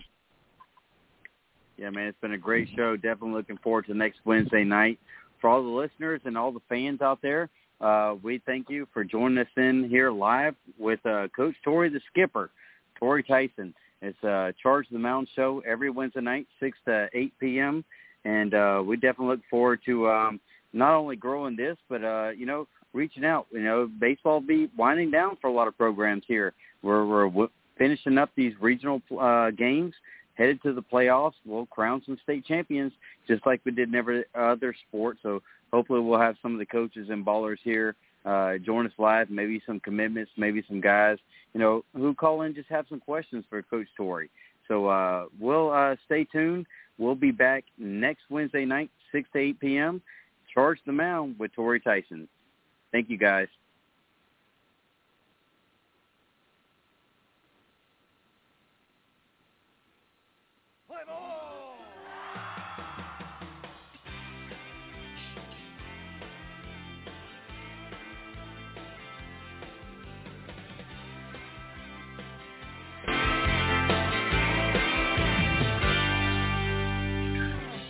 Town ain't big, this town ain't small. It's a little of both, they say. Our ball club may be minor league, but at least it's triple A. We sit below the Marlboro man, above the right field wall. We do the wave all by ourselves